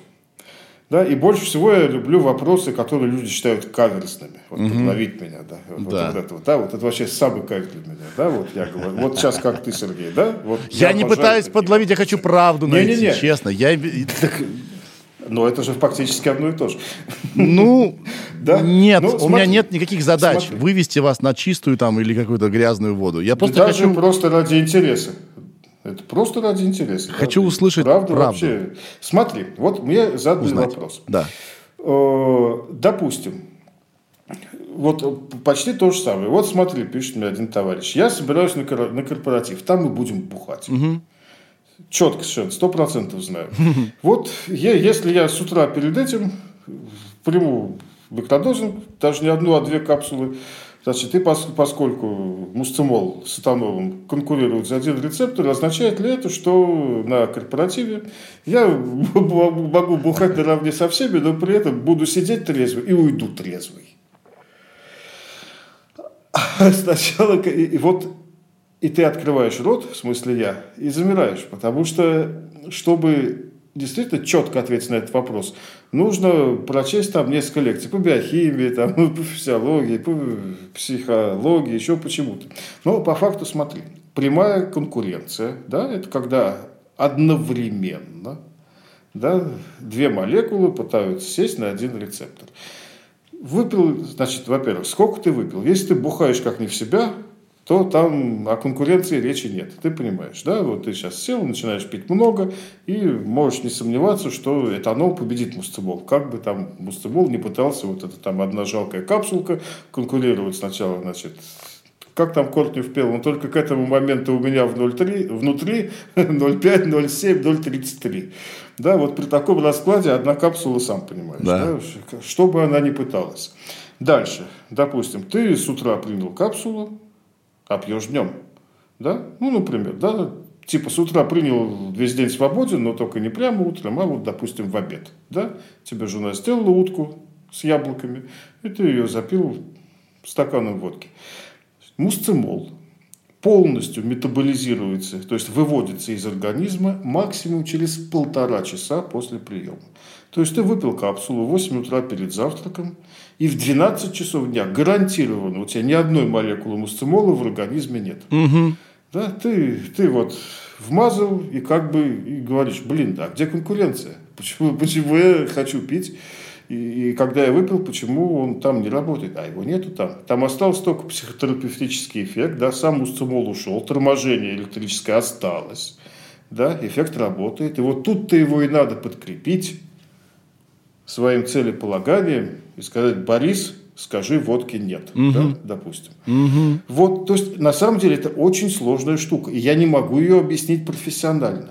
Я читал, я очень много читал и продолжаю читать, да, как это работает в разные времена у разных народов. Я являлся свидетелем, наблюдателем огромного количества эмпирических данных. То есть, я вижу, что как люди там реально, да, вот, когда-то люди могли точно сказать, что солнце встает на востоке, заходит на западе, но их спросили бы там о гравитации и всем остальном, они сказали, что? да, ну, встает на востоке, а заходит на западе. Да, я очень сильно утрирую сейчас, да, я много чего на самом деле могу объяснить, но все-таки я не психолог и не психиатр, да, я не биохимик, но я точно знаю, что это работает. И этот отклик виден по тысячам людей, и механизмы этого объясняются во многих современных научных статьях. Угу. Да? Но если я сейчас попытаюсь прямо вот совсем точно начать описывать, как это бывает, я могу наврать, там что-то не так употребить, но я не боюсь этого, да, потому что я тоже учусь. Мне приходится влезать в такие области, которые изначально вообще не были моими. Да? Мне тоже самому интересно понять, а как это работает, почему так.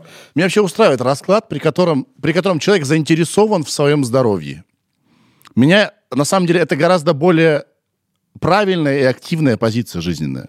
Когда ты хочешь сам чего-то добиться, ты ставишь цель и выбираешь методы, которыми ты хочешь к этой цели прийти. Поэтому я просто разговариваю, теория, да, вот почему так важно, чтобы человек был вовлечен, почему без его участия, без его желания ничего там мухомор сам не сделает. Я понимаю теперь, что это сложный процесс. Не совсем ничего, да? Да. Если ты подкрепляешь это реально, то результаты действительно классные. Люди ленивые, мы же так устроены. Вот, да, человек там нормальные ребята, там средний класс, конечно, исчезает сейчас из России. Неважно, да, там вот ты пошел и купил какой-то дорогущий курс детокса. Потому что печень плачет. Да? Потому что мы хотим волшебную таблетку. Мы хотим волшебную таблетку. Да. У нас сказки-то какие. Но мы хотим и успокоить себя. Да, Серега, чудо произошло. Мы лежали на печи, чудо произошло. Емеля, да, синдром Емеля, это наше. Вот представь себе, купил ты дорогой курс детокса, все, и ты забыл о нем. Но у тебя дофаминовая система сработала. Я сделал все для того, чтобы полечить мою печень. Я потратил херовую тучу бабок, и у меня лежит вот эта вот обалденно красивая коробка. Все. Или там записался на супердорогой чекап, чтобы все проверить, там, пройти по всем системам, и не пошел туда. А счастье такое же. Потому что, я вложился в свое здоровье. Вот такими деньгами, да? Это плацебо это или нет? Вот хрен его знает, да? Но это работает. Это как минимум начало целеполагания и подкрепление от дофаминовой системы, да? Куда ты дальше пойдешь после этого? Это отдельный вопрос. Тут, вот видишь, мы живем в таком мире непростом. Да. Но я знаю, что работает. Вот в данном случае я отвечаю за свой продукт и за, так сказать, свои шаги, которые я предпринимаю в этом направлении. Знаете, как на телевидении? Смотрите далее в подкасте. История Михаила, научных наблюдений, трипов людей, которые вы обещали нам рассказать. Но сначала последнее. Если вы вдруг пожелаете, конечно, было бы здорово услышать эту историю. Последний скептицизм, который я вас закину, автор его не я. Я хожу на психоанализ, это метод психиатрии, научный. Вот, и спросил у своего терапевта, что она думает про биологическую индицированную истину и вообще помощь в психиатрии с помощью грибов. И она сказала, естественно, я не ожидал, вперед, здорово, пробуй, если это поможет, здорово будет. Она, естественно, с точки зрения традиционной, как мне кажется, пока еще традиционной медицины, ответила, что, и это действует, пока ты это принимаешь. Перестал действовать, ты вернулся к тому, с чем ты был. Зачем это надо? Лучше встретиться с бессознательным, самому, без помощи каких-либо стимуляторов и так далее. И теперь к вопросу. Окей, я, допустим, очень доволен курсом. И я помню, в брошюре написано, что можно без продыху микродозить. Вот, никаких ограничений, пожалуйста, сколько хочешь. Как не впасть в зависимость от этого? То есть, окей, я курс закончил, я доволен, а если я боюсь, что без него я буду не такой классный опять? Это не та зависимость, да, скажем так. Смотри, Сереж, мне часто задают вопрос, а когда прекратить? И ты очень хорошо сказал, когда описывал начало своего эксперимента, что тебе не надо напоминать. Угу. Да? Ты сам очень четко кто-то там написал, да, и ты сам это ощущаешь, что ты точно знаешь каждый день, там, изо дня в день, утром одну, вечером одну. Да, и это работает. А я чуть-чуть отвлекся, да, но на самом деле система одна. Прекращать надо, когда ты начинаешь забывать. Ага. Вот ты пропустил одну там утром, пропустил вторую на следующий день вечером. Это ты сам себе, да, твой организм подсказывает, что в принципе норм. Ага. Ну, хорош, все, уже не надо, да, и ты прекращаешь. Когда нужно начать снова? Когда ты вдруг остро ощутил желание, да, что вот чего-то не хватает, и пора. Я не знаю ни одного человека, который бы на протяжении там, лет подряд принимал микродозинг красного мухомора. Ни одного. И тут, наверное, помогает целеполагание. Вот зачем оно нужно. Ты понимаешь, ты достиг своей цели. Да. Зачем тебе продолжать? Ну, как бы все сработало, зачем дальше? Да. Да? Ты находишься в рамках своей новой парадигмы, и так это работает. Да. Все, начал забывать, до свидания. Понял, что чего-то не хватает. Надо еще понять, чего. Может, пиво просто выпить там, да, и успокоиться. Да, но если вот как-то не хватает, и тебе кажется, что именно этого, ну, попробуй, да, вот несколько дней, и если оно, ну, как бы и дальше. То есть, мы же все живем там, да, по синусоиде. К сомнениям моего терапевта, достигая какого-то эффекта и отказываясь от микродозинга, я остаюсь в этом эффекте? Прекрасный вопрос. Именно этому были посвящены наши клинические испытания в Тульской клинике в 19-20 году. Там 174 пациента с подтвержденным диагнозом генерализованное тревожное расстройство. Это был двойной, слепой, плацебо-контролируемый. Да? Одни ребята жрали мухомор, а другие жрали смесь сушеного шампиньона с морковкой, потому что же оранжеватого цвета. Да? Вот. И там как раз вся суть эксперимента, ну, одна из там, извиняюсь за свой французский, главных сутей, да? Она была о сохранении эффекта. Да? Вот сначала эффект идет там вверх, да? Там все круто, тревожность падает, там все уходит, да? И где-то там через 2 месяца это достигает пика. Дальше это выходит на плато по классике, да, и идет сколько-то, а потом начинает снижаться. Угу. Да, и в среднем понятно, что при работе с психотерапевтом после 2-месячного употребления микродозинга эффект сохраняется где-то полгода, а потом начинает достаточно быстро гаснуть. Угу. Да, и, соответственно, существуют несомненные природные циклы какие-то там психологические, биохимические, я не знаю, не в состоянии это комментировать. Вот. И поэтому логично предполагать, что в какой-то момент тебе не захочется его есть, то, что у тебя все нормально, а в какой-то момент, когда эффект начнет сходить на нет, да, ты почувствуешь, что тебе опять чего-то не хватает, и вот надо к нему. Ну, плюс еще вопрос, что за время плато с тобой произойдет. Может быть, ты еще какую-то работу над собой проделаешь, и тебе вообще не нужно будет это. А может, ты себя запустишь. Ну, то есть тут... Ну, как бы да. Это был вообще начальный эксперимент, и он закончился ничем, потому что там... поссорились участники, да, то есть мы сделали все, включая аналитику, да. Статья так и не была опубликована. И вот один из вопросов, которых я, кстати, обсуждал в Израиле, как мы вместе можем все это поднять, да, и все-таки выложить эти данные, потому что они чрезвычайно интересны. Это примерно то же самое, что уже в мире делается с псилоцибиновыми грибами, вот это психотерапевтический эффект, да, там трали-вали, мухомор тоже умеет так, а столько работы и ничего не обнародовано. Вот я в том числе летал, чтобы это обсудить. Ну, может, осенью что-то сделаем. Ну, полгода – это очень-очень солидный срок. Это очень хорошо. Это прилично. Полгода, знаешь, что самый кайф? Полгода находиться в состоянии, которое ты хотел – вау. Вау. Но, значит, не забывай, что это был, чтобы эксперимент считался клиническим, ну или хотя бы преклиническим, да, если это публиковать на Западе, никто не разрешит написать клинический, там очень строгое к этому отношение, это пройдет как преклиническое испытание, конечно. И суть клиничности, да, она заключается в каком-то врачебном либо воздействии, ты что-то жрешь, да, какое-то там лекарство, или контроле. То есть, ты должен находиться под врачебным наблюдением. Угу. В этом смысл клиничности. И, значит, в нашем случае клиничность обеспечивалась параллельной работой с психотерапевтом. Да, то есть, психотерапевт был всегда как постоянный фактор, но психотерапевт работал с плацебо-группой, и психотерапевт работал с микродозниковой группой. Так вот, что выяснилось. Второй классный совершенно, обалденный эффект. Это то, что при работе с психотерапевтом в первые 2 недели приема, вот как у тебя сейчас, да, микродозинг позволяет установить максимально доверительные отношения между пациентом и психотерапевтом. А это чрезвычайно важно для дальнейшей терапии. Можно даже уже отказаться от микродозинга, на самом деле, через 2 недели. Угу. Потому что если вот это вот взаимное доверие, да, взаимный позитив не возник, да, что это выброшенные деньги. Ты будешь смотреть на этого придурка, который отрабатывает на тебе свои тесты, и ты тратишь свои деньги, ничего не получается, да, все псу под хвост. А когда вот хобана, да, это тот человек, который меня понимает, да вот сейчас он говорит как раз то, что я хотел услышать, и вот все это начинает работать и раскручивается. Вот это делает мухомор первые 2 недели при работе с психотерапевтом. Это круто. Если у тебя такая голова, как у меня, например, да, то ты в состоянии оказаться психотерапевтом самому себе.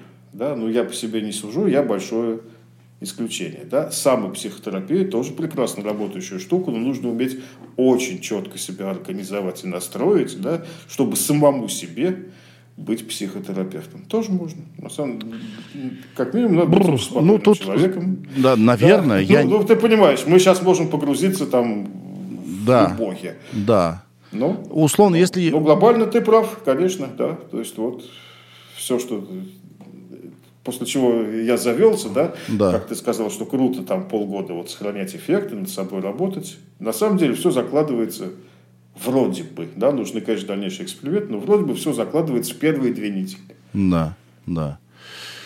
Я думаю, цель любой терапии сделать так, чтобы клиент, пациент не нуждался потом однажды в этой терапии. Вот. И условно вот самотерапия — это то, я думаю, к чему стремится любая работа в психотерапии, в принципе. Неважно, каким способом. Там таблетки ты ешь, снимаешься с терапевтом. Вот. Ты должен узнать себя, получить некие приемы анализа своего поведения, и дальше все сам. Вот. Поэтому... Да, потому что иначе это уже тоже зависимость. Это зависимость. Ты зависим от колес, да. Ну, плюс это отсутствие движения. Значит, работа не идет. Ты должен понимать, что, допустим, окей, эта работа занимает 2-3 года, после чего я пойму, встречусь со своим бессознательным, пойму, как бы, как я устроен. И я буду себя хорошо видеть. Вот я вспоминал, Сереж, спасибо, это слово бессознательное. Да. Конечно, да. Бессознательное. Так, а теперь, во-первых, спасибо вам за ответы. Значит, тебе. Можно ты? О, да. Супер. Да, Михаил, еще раз. Я вообще считаю, что нужно быть скептиком. У меня к вам невероятное доверие. Я как бы боюсь стать жертвой своего доверия. Да? Поэтому иногда я вот себя заставляю сомневаться в чем-то, потому что лучше спросить, услышать, подумать, походить, сопоставить, почитать. По поводу обещанных в конце первого подкаста историй научного наблюдения за... Да я не знаю, как это правильно назвать-то это. За трипами, за путешествиями в мир бессознательного... Как это правильно назвать? Я тоже не знаю, Сережа. Ну как, трип — это молодежное, да? Да. Но какой-то... Такой трип? Трип — это путешествие. Но какой-то немножко... Трип, вот, трип, как... да, это путешествие. С душком, как будто что-то незаконное. Да. Ну, если мы говорим, как минимум, о шаманах, да, то шаман, конечно, это назовет путешествием своего духа по разным слоям реальности, общение с духами-помощниками, духами-противниками, и будет рассказывать про хикаря, да, и еще много чего. Но для меня это путешествие по миру своего бессознательного нельзя сказать, потому что шаман, в отличие от новичка, он реально владеет техникой контроля. То есть, да, он находится в состоянии измененного сознания и пребывает среди своих видений, которые ему демонстрируют его внутреннее я, подсознание его. Но вот это оно и есть. Это и есть бессознательное. Это не про контроль. Но он умеет работать с этим состоянием. Он умеет туда входить, умеет там находиться, формулировать вопросы, получать на них ответы и выходить оттуда. Да? То, чего обычный человек не умеет ни в коем случае, особенно в случае мухомора. Вы как ученый, как этномиколог, да, проводили некие грибные церемонии много лет. Да, я в каком-то смысле восстановил ритуалы, которые проводились сотни лет назад по описаниям российских этнографов, которые осваивали Сибирь, Камчатку и делали записи, как раз в том числе и праздников. А я опять на «вы» перешел. Да, ничего, нормально. Да. Устаканиваемся. Для чего ты это делал? Мне просто неожиданно оказалось необычайно интересно. Смотри. Жена называет меня стартапщиком. И это правда. Я сохраняю интерес к какой-то теме обычно не больше 5 лет. Но поскольку я в грибах уже 30 лет, да, там даже больше, больше. 30 чуть не 5. Вот. То, оставаясь в пределах грибов, я меняю области интересов. Да? Вот изначально у меня там была флора, систематика, шляпки, ножки, где растет, как называется. Да. Потом я ударился в кулинарию грибную и тоже занимался этим много лет. Потом я пришел к грибной медицине и тоже сколько-то этим занимался. Потом я вообще много лет водил грибные экскурсии. Была такая грибная география, отдельная вообще история. Но где-то там году в каком-нибудь 12-10 я наткнулся на сначала работы Роберта Гордона Уоссона, отца этномикологии, где он написал очень много чего интересного, в том числе описал отношения народов севера, евроазиатского севера и красного мухомора. У него я узнал, что мухомор был космогоническим объектом, который встал в основу религий палеоазиатских. Я не помню, на прошлом же, да? Да, мы коснулись этого. Нет, да, все эти шляпки, ножки, там, да, духи, небо звездное, как шляпка с точками и прочее.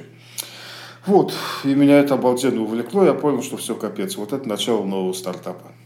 И дальше я пошел погружаться в тему мухомора, я добыл все доступны известные источники, и я читал не только российских исследователей, путешественников, но и европейцев, там немцев, скандинавов, они много путешествовали, описывали Российскую империю.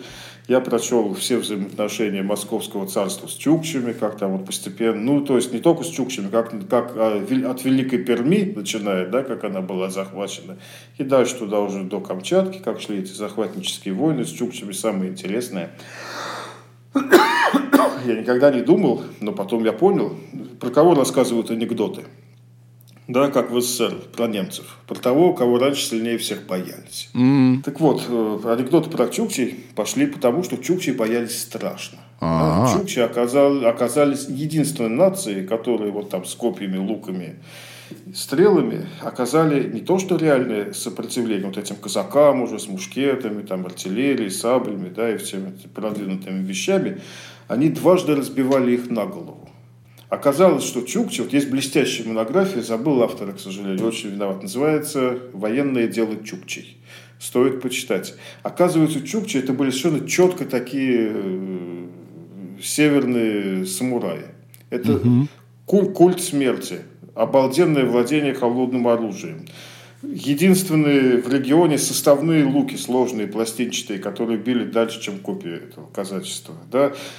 Копытами оленей, рыбьей чешуей армированные доспехи. Да? Способность лежать там в снегу без движения сутками. Да? И так далее, и так. То есть, это были реально самураи с кодексом, с культом смерти. И поэтому только когда уже, как вот это мальчишки-бальчиш, да, когда уже была третья, последняя, самая большая война, и отцы убиты, и братья убиты, и деды убиты, и остались только бабы и совсем маленькие дети, вот тогда чукчи взяли. И это было очень печально с точки зрения этномикологии, потому что более строгого мухоморного кодекса, чем у чукчей, не было ни у кого. Там был жестко табуирован, допустим, сбор простым населением этих грибов. Только шаман и лучшие ученики шамана могли их собирать. Смерть была за сбор мухомора. Это был единственный народ, который ходил войной за мухоморами. Потому что на территории Чукотки мухоморов росло очень мало. А вот у всяких соседов, там, коряков, камчадалов, да, и так далее, полно было мухоморов. И обычаи там были расслабленные. Вообще были веселые ребята и оседлые, там, и каячные, да, кто плавал. Ну, нашел мухомор, сживал, там, что-то осталось, шаману занес. Все счастливы, да, и не только осенью в праздник, а хоть круглый год, если есть сырье. В набеги ходили за мухоморами чукчи, вот туда, на коряков и так далее. И, конечно, когда все это прервалось, да, вот реально, к сожалению, не было письменности. Я извиняюсь, меня сюда занесло. Мне так сейчас интересно. Но вот это и есть этномикология, да? Угу. И, к сожалению, была только устная традиция передачи знаний. Вот, я подвожу, так, как я восстановил ритуалы. Да? Я их не восстановил, я хочу объяснить, я их имитировал. Да? Да, потому да. что ну, есть какие-то описания, да, очень противоречивые, там Крашенинников экспедиции, Витус Беринг, все вот это. Вот, да? Это было.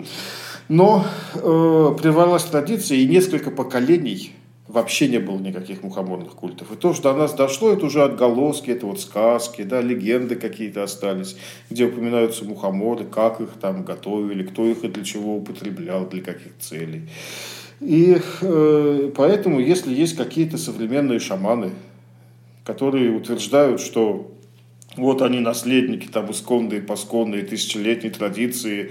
И вот петроглифы, изображающие грибоголовых, мухоморных людей на Чукотке в урочище Пектемель, да, недалеко от Северного Ледовитого океана, где там женщины, мухоморные девушки с грибными головами, которые уводят охотника и шамана в мухоморный мир куда-то там наверх, да, вот они все это знают, сами при этом были, видели, как выбивали петроглифы 3000 лет назад, и вот они хранители культа, это стопроцентное вранье. Угу. Нет, не осталось, к сожалению, традиция прервана, и только по записям путешественников и этнографов можно все это восстанавливать. И у меня вот такая вот подборка вот этих вот записей, да, и вот что-то я, ну, то есть я, ну, ты видишь, как я рассказываю. Да, да, да. С гораздо большим энтузиазмом, чем про микрокосмос. Я вижу, что тебе наконец-то тебе стало интересно, да? Наконец, на этом подкасте. Да?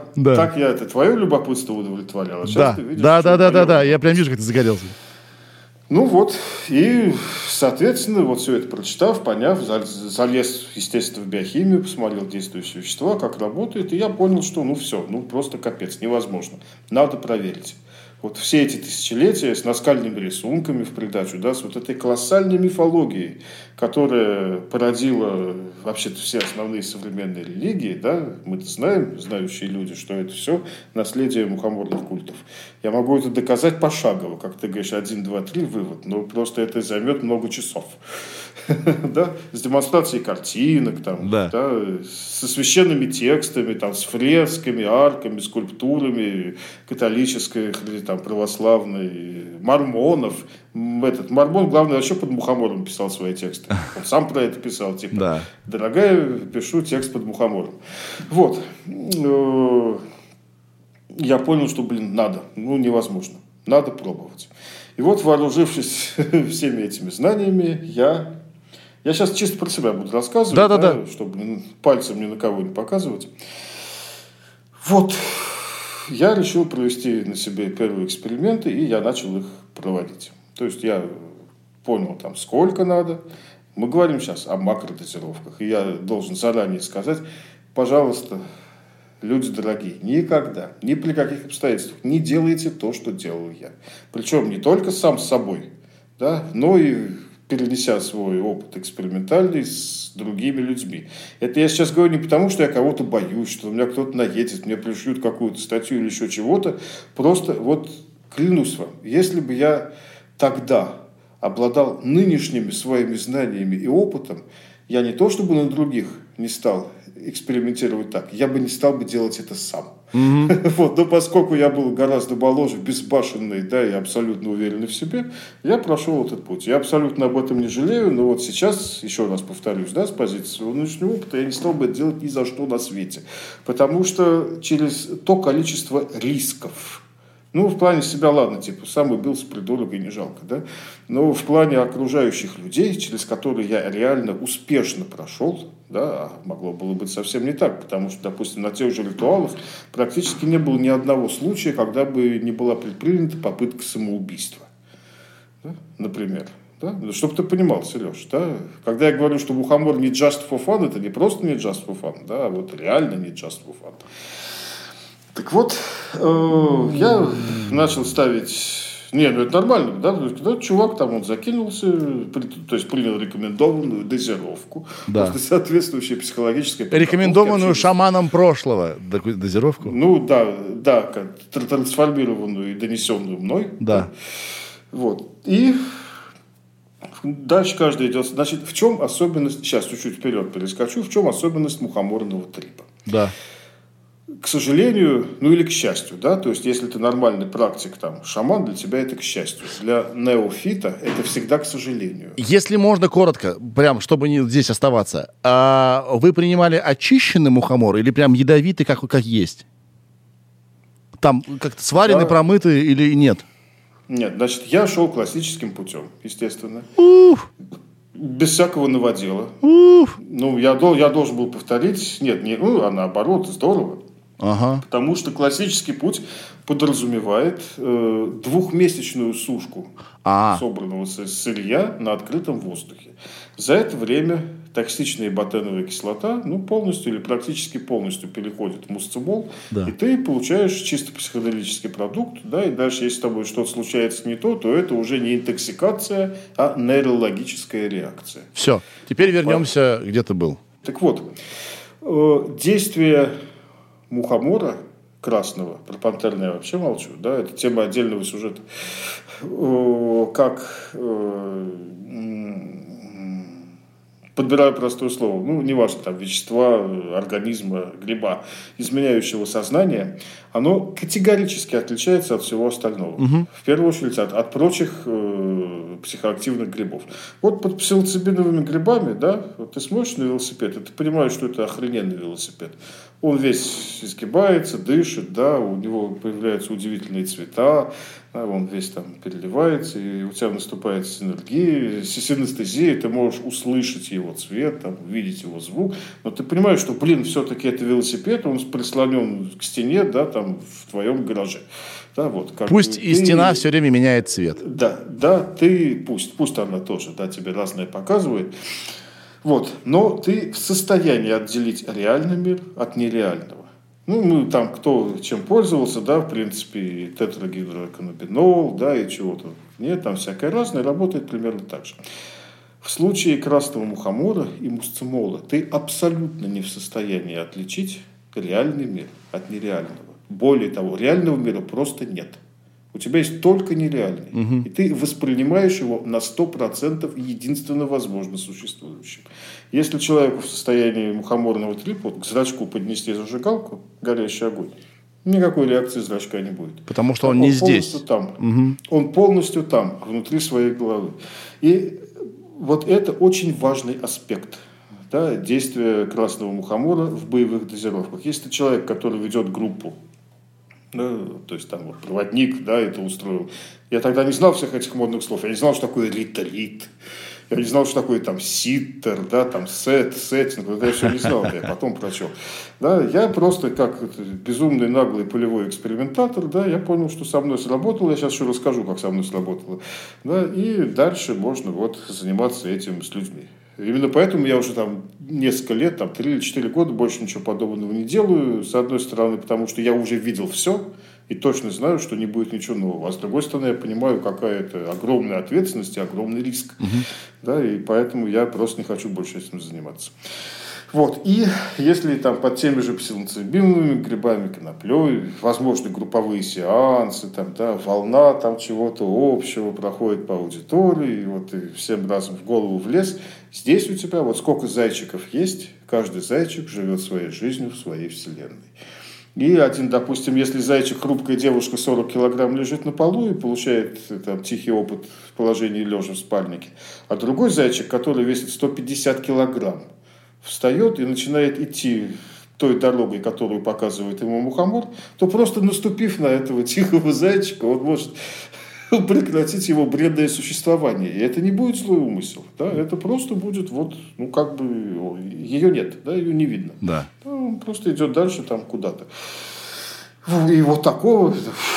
И поэтому я, слава богу, человек физически грамотный, да, я уже, в общем, не молодой, но я владею всяким, и у меня постоянно там присутствовала веревка, ремень хороший там кожаный, то есть, и мне много раз приходилось там буквально там заломать, положить человека на пол, держать его долго. А боль в этом состоянии не чувствуется. Потому что в том числе в Красном Мухоморе, чемпионе по содержанию полисахаридов, да, среди грибов средней полосы, вот, Евразии, содержится такой полисахарид, который называется маннофукогалактан. И он практически полностью убирает боль, особенно вот в таких ситуациях. И совершенно нормально какому-то товарищу может прийти в голову, что вот прям конкретный рассказ. Его душа переселилась с другого человека. Угу. Не обязательно из присутствующего. Он видит свою душу и своего какого-то человека. И ему приходит в голову совершенно естественное желание вернуть ее назад. То есть, как бы стать комплектным. Да? А что нужно для этого сделать? Ну, это же, Сереж, это же очевидно. Я понимаю. Задумался. Нужно убить вот это тело. Конечно. Да, и через смерть, ожив, оно всосет в себя назад, свою душу. И вот ты его ловишь в прыжке, когда, а он, допустим, профессиональный танцор. Да? Вот весь как живая ртуть такой. Мелкий задрас, но такой мускулистый сучонок. И он разбегается и летит головой в стену. А почему сразу не привязывать людей было? Сразу, не как на аттракционах. Вот. Видишь ли, многие люди, значит, что очень важно, да, нужно быть хорошим психологом. Угу. То есть, я, во-первых, далеко не всех допускал. Это я сразу понял, прям после первого раза. Я далеко не всех допускал к этому процессу. Да, потому что, видно по психотипу, что вот с этим будут проблемы, его нафиг. Угу. Да, но, к сожалению, бывает так, что когда вот это, как ты говоришь, бессознательное, да, до него таки удается достучаться, оно демонстрирует такие неожиданные выверты, которые при предварительной беседе ты ловишь далеко не всегда. Угу. Вот. И поэтому, когда уже я перешел к большому количеству людей, да, я понял, что я успешно контролирую до 10 человек. Это очень сложно. Ты реально каждого забираешь в голову, да, и вот представляешь, что от него ждать. И обязательно каждому в критический момент нужно подойти, потому что действие мусцимола таково, что если ты их туда отправил, они к тебе, вот выныривая из этого состояния, относятся как к родному отцу, матери, партийному боссу, священнику, кому угодно. Да, и вот они видят, что вот ты говоришь, окей, там все в порядке. А да, сколько часов длились эти занятия? Занятия. Эти занятия начинались в обед дня X и заканчивались обычно утром дня X+1. И ты... Это что за игра такая была? 10 человек нужно всю ночь ловить. Поэтому через какое-то время, примерно через год, я создал институт помощников. Угу. Понял, что такое ситтеры. Да? Вот ситтеры-помощники у меня были. И я уже так по-гурски, как, не в смысле Непала, да, гурки, вот, а воины профессиональные, непальские, да, гурки, вот, а по-гурски в смысле, как вот гору, так, брови туда, там вот тазик, значит, да. Там это, пацаны бегут, вот, ну, а в ключевых случаях подхожу сам. Но, Сереж, это такая ответственность. Конечно. Такие, но это такие данные. Окей, какие данные? Если сначала обобщить, а потом в частности, вот, если обобщить, что за данные ты как ученый получил? Я получил ответы на очень многие вопросы, которые совершенно естественным образом не могли быть описаны. Да, этих ответов просто не могло быть в описаниях наших путешественников, этнографов. То есть, я считаю, что я осознал и сформулировал, и даже прописал в этапах суть мухоморного, давай по-простому, трипа, да, как он проходит, что очень важно, да, и это кардинальное отличие у новичков и у опытных практикующих, грубо говоря, шаманов. Угу. Это совершенно разные вещи, абсолютно разные. Как действует мусцимол на неподготовленную психику и как мусцимол действует на тех, для кого духовная практика, неважно какая. Вот характерный пример. Даже люди, занимающиеся йогой, казалось бы, да, куда проще. Но в этом тоже есть духовная компонента, духовная в плане самоконтроля. Да? Они гораздо лучше и быстрее въезжают в суть тяжелого мухоморного ритуала, да, чем просто новички, которые пришли попробовать, а что это такое, со своими проблемами. Здесь тоже есть конкретные показания. Да? Главное для новичков, главный смысл участие в таком ритуале, это, как наш гарант в свое время назвал блестящим термином, обнуление. Угу. Вот Вот это вот реально обнуление, это шоковая терапия. Потому что, среди прочего, действие мустимула, оно характеризуется тем, что он обрушивает тебя в циклы. Вот такой день сурка. Только это может быть год сурка и даже жизнь сурка. Ты можешь проживать жизнь за жизнью, и это будет закольцовано. Опять-таки свой... Вот тут надо Вову Епифанцева послушать, опять-таки, да? Да. Вот. Но закольцовано это может быть так, что каждая твоя жизнь там, или эпизод заканчивается смертным опытом.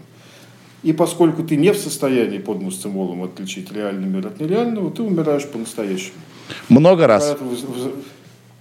И бывает, что много раз. Угу. Да. И когда ты возвращаешься в начальную точку, думаешь, пронесло. А потом думаешь, и что, опять? Да, и вот это все идет. И ты... А самое главное, ты не можешь вырваться оттуда, пока действие мустимула не заканчивается. В этом была суть моего эксперимента с шаманами, когда они пришли ко мне, там, да, где-то было под Ригой или под Вильнюсом. Забыл уже. Я им сказал, Миша, сейчас мы тебе продемонстрируем, как нужно работать с веществами. Значит, у нас все четко, сейчас сажаем чувака с бубном, это будет наш маяк, значит, да, чтобы мы в любой момент могли вернуться. Сейчас я пойду под твоим этим мухобором по слоям реальности. У меня есть якоря, я их расставлю по всем слоям. У меня есть духи-помощники. Вот, и как бы, да, вот, сейчас тебе покажу, как это все будет работать. Я говорю, чувак, да, конечно, нет вопросов, но уверяю тебя, что все твои техники, все остальное, пока тебя мустимул не отпустят, раньше, чем через положенные 5-6, а скорее всего 8 часов, ты оттуда не вернешься. Угу. Говорит, не учи меня жить. Как говорил товарищ Сталин, вы, ученые, считаете так, а мы, коммунисты, иначе. Да, и вот он, значит, как коммунист. Да, и вот дальше, это вот конкретно в его случае, да, я получил совершенно невероятный опыт. Я считаю, что я вообще единственный, да, из исследователей полевых, который получил знания такого рода. В чем заключается суть работы шамана с собой, да, во время перемещения его...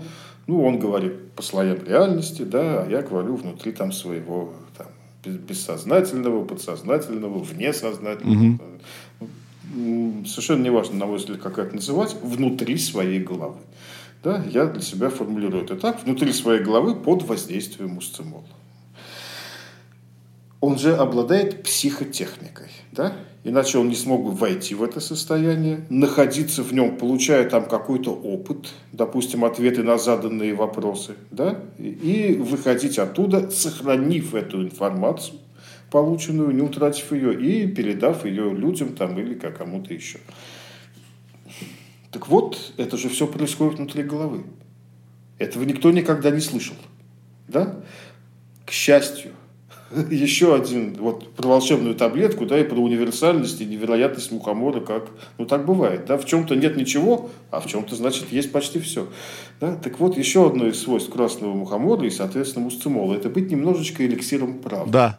Я иногда советую это женам, не доверяющим своим мужьям, потому что примерно первые 15-20 минут стандартно, да, человек, когда у него наступает там, очередная фаза воздействия мухомора, он начинает честно, искренне, предельно правдиво отвечать на все заданные вопросы. Но он же не здесь, он же не слышит или слышит.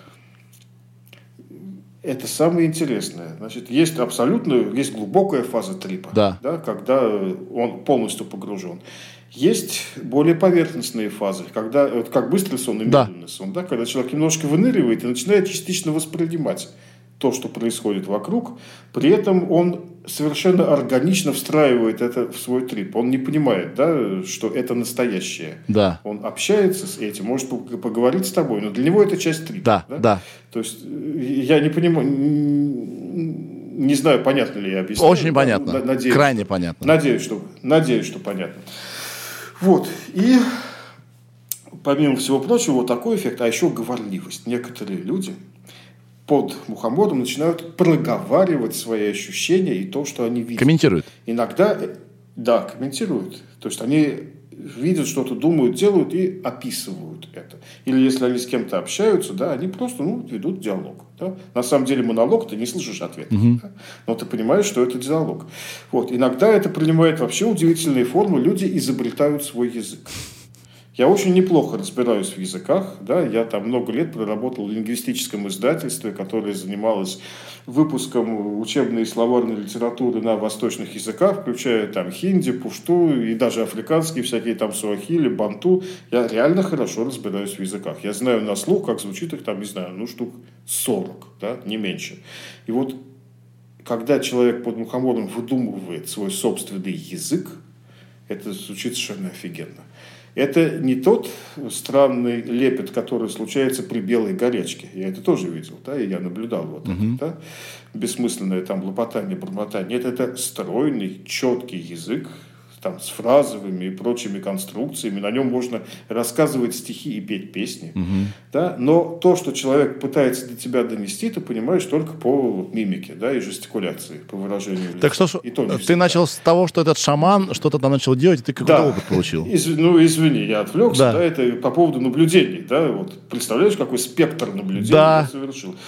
И вот, значит, он туда ушел с помощью мухомора, и через 2 часа он, значит, восстал и загнал себя там, куда было положено, и дальше на протяжении то ли 7, то ли 8 часов у меня все записано, это невозможно было не записывать. Он активно и, главное, вслух применял всю свою психотехнику. Он вызывал духов-помощников, он обращался к учителям, и говорил, какого хера, вы же меня... Значит, в жизни он никогда не матерился. Да, там он матерился, потому что он выстраивал одну прекрасную логическую конструкцию за другой, да, для того, чтобы вырваться из этого мира, куда его затащил Мухаммад. Да. И каждый раз его и обламывался каждый раз. И вот он зовет там духа помощника, что-то с ним обсуждает, выстраивает логику. Если так, то... А это был его первый, это был его первый трип мухоморный? Первый мухоморный. А до этого чем он? Первый мухоморный опыт. Он работал, ну, я не хочу называть, да, он работал с другими веществами. Да? То есть, он создал свою психотехнику. Во-первых, у него были реальные учителя, как минимум 2. Один живой, один уже умерший. Он с умершим общался больше, чем с живым, потому что считал его более сильным. Да? Я не слышал ответов, но как бы все понятно. Вот. И под мухомором он был, соответственно, первый раз. И вот вся эта техника, да, вот логика. Значит, если я... попал сюда, вот вроде бы я нахожусь в вигваме, как я сюда попал, да, это другой вигвам или это тот вигвам, который я перенес с собой, я же сильный шаман, я могу перенести вигвам. Если это тот вигвам, который я перенес, то я вижу в нем такие отличия, это значит, и вот настраивается логическая цепочка, хобана, облом.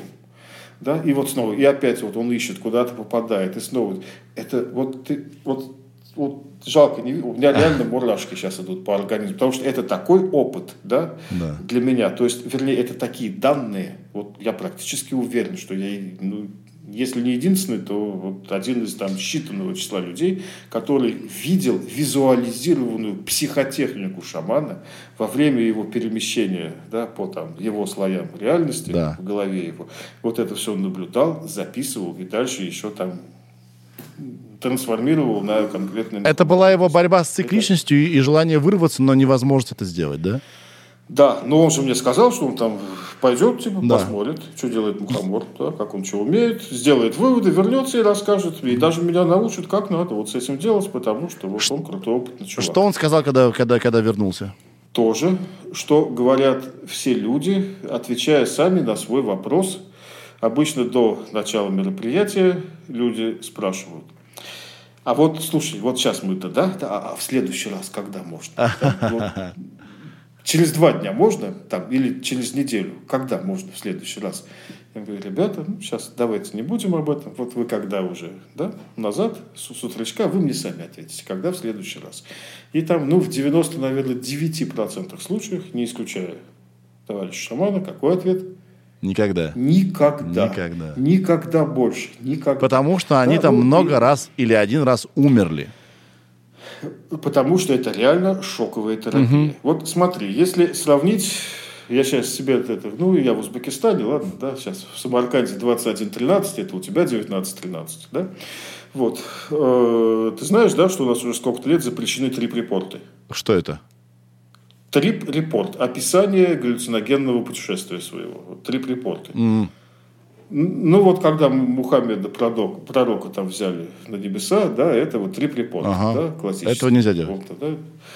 Да, ну и вот ресурс шаманика был такой когда-то, да, там продавались всякие мутагенные штуки, чаще всего безобидные, но бывало и всякое. Вот, и вот там прямо это была коллекция трипрепортов, их по этому закону закрыли. То есть ты не имеешь права рассказывать, если ты оказался под какими-то веществами, какие у тебя были видения, да, или галлюцинации, это разные вещи, да, там, вот, но... Потому что это может быть кем-то воспринято как реклама, да, и призыв к повторению. Не, мы говорим, да? Что нельзя, не надо, не делайте. Нет, ни в коем случае. Вообще весь мой лейтмотив, да, я не устаю это повторять, и не потому, что я законопослушный, а потому, что я действительно так считаю. Не надо. Вот, с мухомор это не гриб для шуток, это очень серьезная вещь.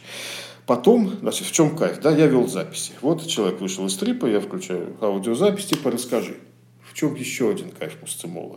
Он позволяет в большинстве случаев сохранить идеальные воспоминания о том, что было. И человек четко, там, слово за словом, иногда час за часом. Да? У меня было с собой иногда много диктофонов, я просто раздавал, ну, нереально по очереди, да, это еще день, да, всех вот подряд записать. И люди подробно рассказывают, вот был там, делал то-то, там, увидел, осознал, умер, там, родился. Все, вот, да. Потом, в следующий раз...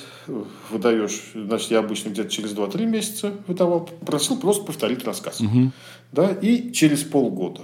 И можешь не сомневаться, что во всех без исключения случаев это были 3 разных рассказа. То есть было видно, как работает, либо как работает заместительная терапия, да, заместительная психосамотерапия. Да? Вот когда весь этот травматический опыт постепенно там вот как-то продумывается, да, перерабатывается. Либо, если оказывается, что человек, там, условно, поближе ко мне, да, по ментальности, как он начинает понимать, что, ну, они, испытуемые, называют это, что мне пытался сказать мухомор, а я не понял с первого раза, да, на самом деле, что там твое подсознание, или как называется, да, бессознательно. Что на самом деле случилось. Да, да, именно так. Каким кажется. Это тоже необычайно интересно. Если говорить о том, да, и вот это вот обнуление, да, вот эта шоковая терапия, она иногда бывает полезна, особенно действительно в тяжелых случаях, в случае глубокой депрессии, в случае непонимания, как, допустим, жить дальше с какой-то серьезной или смертельной болезнью, как восстановить вроде бы окончательно рухнувшие отношения. Вот, смотри. Псилоцибиновые грибы. Вот псилоцибиновые грибы – это такой достаточно мягкий агент. Они настраивают психику на какие-то позитивные решения, несомненно. Они могут послужить инструментом психоанализа. Допустим, многие даже после первого опыта приема псилоцибиновых грибов, не зря они сейчас во всем мире легализуются, да, по крайней мере, в плане медицинского использования, они работают как отличный инструмент, который позволяет человеку понять свои проблемы, да, и проработать их. Они, допустим, показывают, какие у тебя были детские травмы, да, что ты сейчас работаешь не на той работе, которой ты на самом деле предназначен, у тебя совсем другие посвящения, да, предпочтения. Вот, что, может быть, там женат не на той девушке, да, или живешь не в той местности, не в той стране, где хотелось бы. И многие даже после первого опыта, они реально много чего, там, ну или хотя бы прилично меняют в своей жизни, да, и как бы вот перенастраиваются, это круто. Да, это вот такое гармонизирующее, успокаивающее, немножко аналитическое воздействие псилоцибиновых грибов. В случае красного мухомора, когда вот это существо выныривает после трипа, да, оно говорит: блядь, какое счастье, что у меня есть детские травмы. Это же значит, у меня было детство. Человек влюбляется в жизнь как таковую. Нет, да, это просто вот все вот эти проблемы, они становятся настолько ничтожными и несущественными. Он думает: блин, вот мне не нравилась моя работа, какой бред. Это же вот она у меня есть, я живой человек, иду туда прямо пешком, и по дороге вдыхаю воздух, он попадает прямо внутрь. Да. Я попадаю на работу, вокруг меня есть люди, и значит, я не один. И вот там. То есть вот так. И ты знаешь, у очень многих перворазников после такого употребления меняется походка. Да? Да. Кажется, что человек наполнен энергией. Она у него становится какая-то такая подпрыгивающая. И более того, появляется удивительный эффект прояснения зрения. Да. Это ненадолго, это на пару недель максимум. Да? И кажется, что ты видишь мир ярче, чище, резче, объемнее. Это да? Та самая биологически индуцированная истина? В том числе, это ее маленький оттенок. Но на самом деле это просто полная перезагрузка, которая показывает тебе, что все твои проблемы полная фигня. Просто живи, радуйся и будь счастлив тому, что имеешь. Вот это вот эффект обнуления. Условно, это то, что многим... под большим риском через болезненный опыт, через шоковую терапию понимает, как правило, понимает, да? Или всегда понимает, как цена жизни. Как цена жизни, да. Как ценно то, что есть. Именно так. И единственный случай реального удовольствия как человека, да, вот духовного, душевного, я могу путать эти термины, да, я атеист. Душевного. Удовольствие, да, да, душевного удовольствия, которое я получал, это когда, и это уже не случай и даже не тенденция, это реально статистика, да, я это специально практиковал. Угу.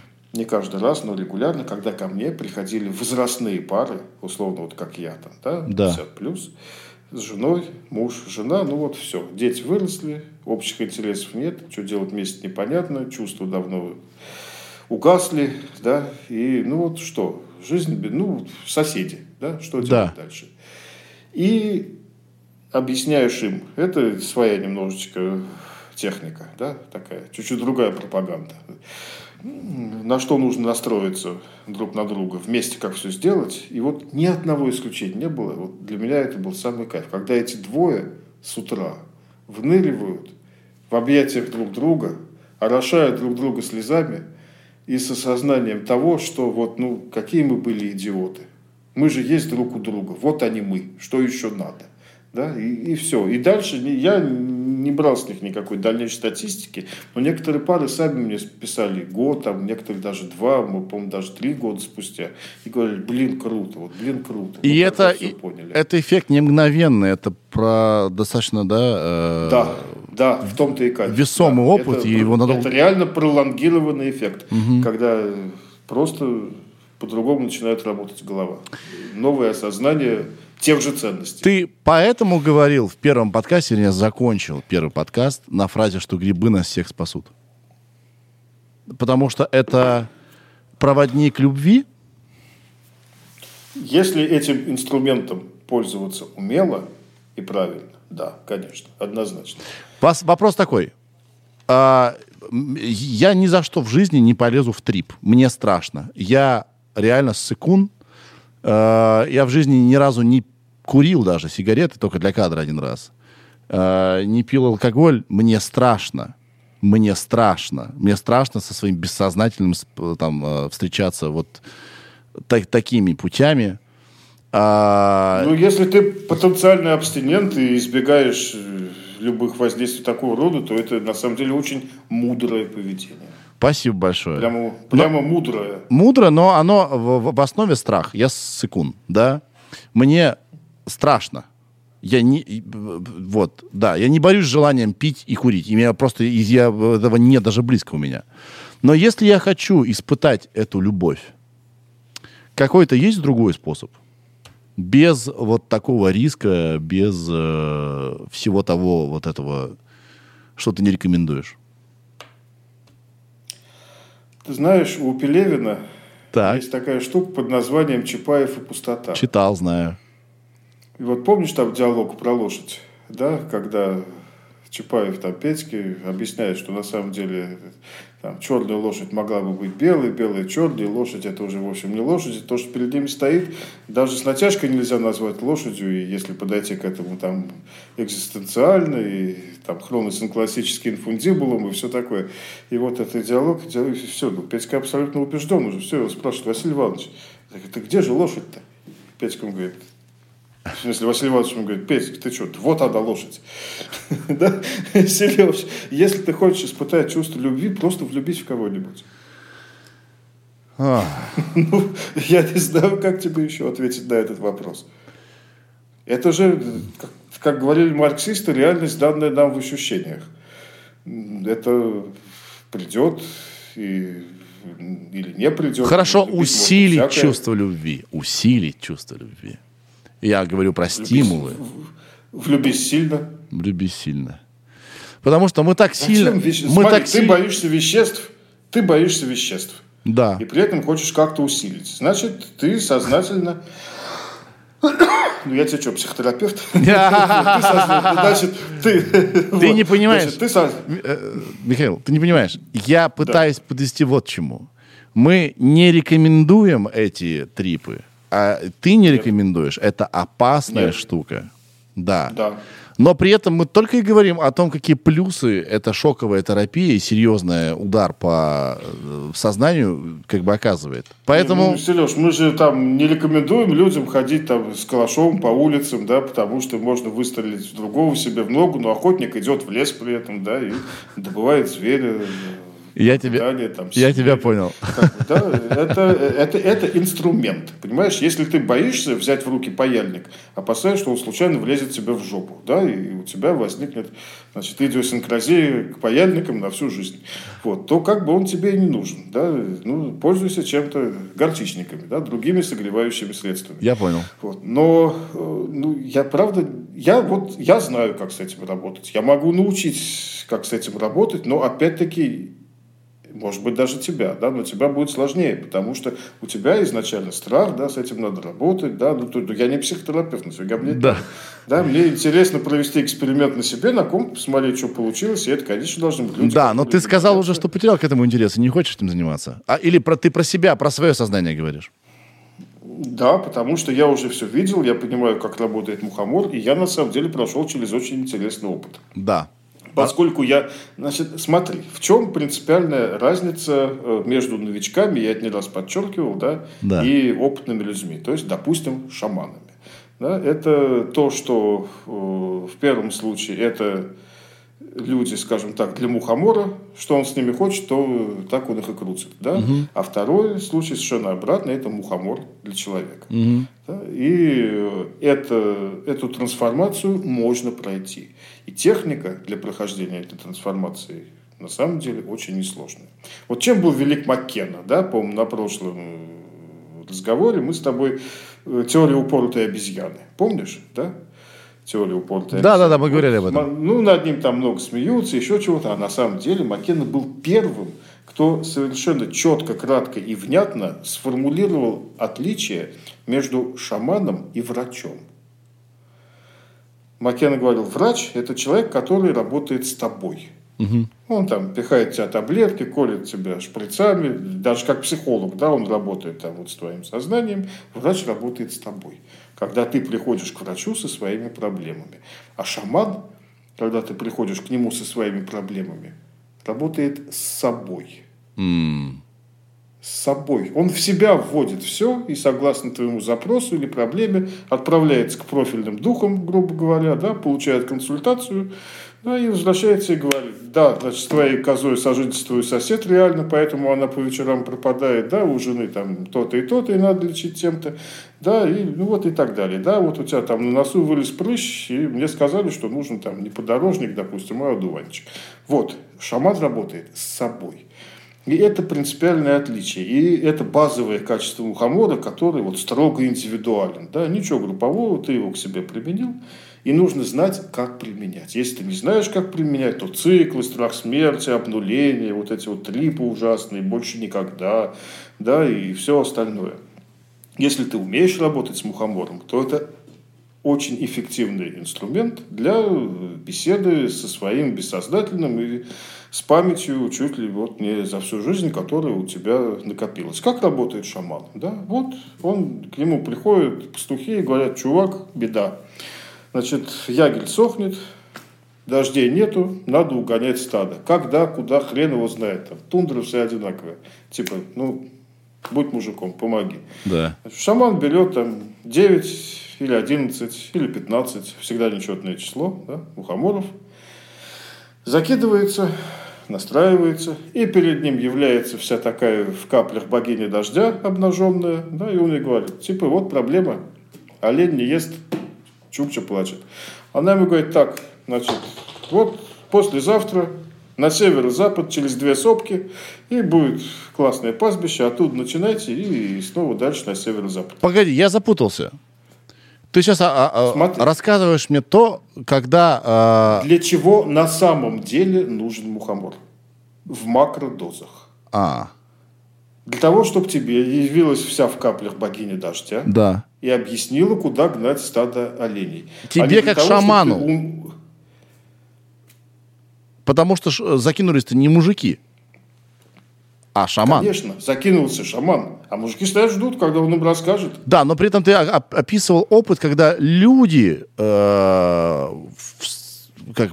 были под воздействием мухомора. Да, поэтому, если ты хочешь научиться работать с макродозами мухомора правильно, ты должен стать шаманом. Угу. Я знал одного шамана из Удэгеи, не Адыгеи, да, угу. которая там юг европейской части, а Удэгеи, которая Дальний Восток.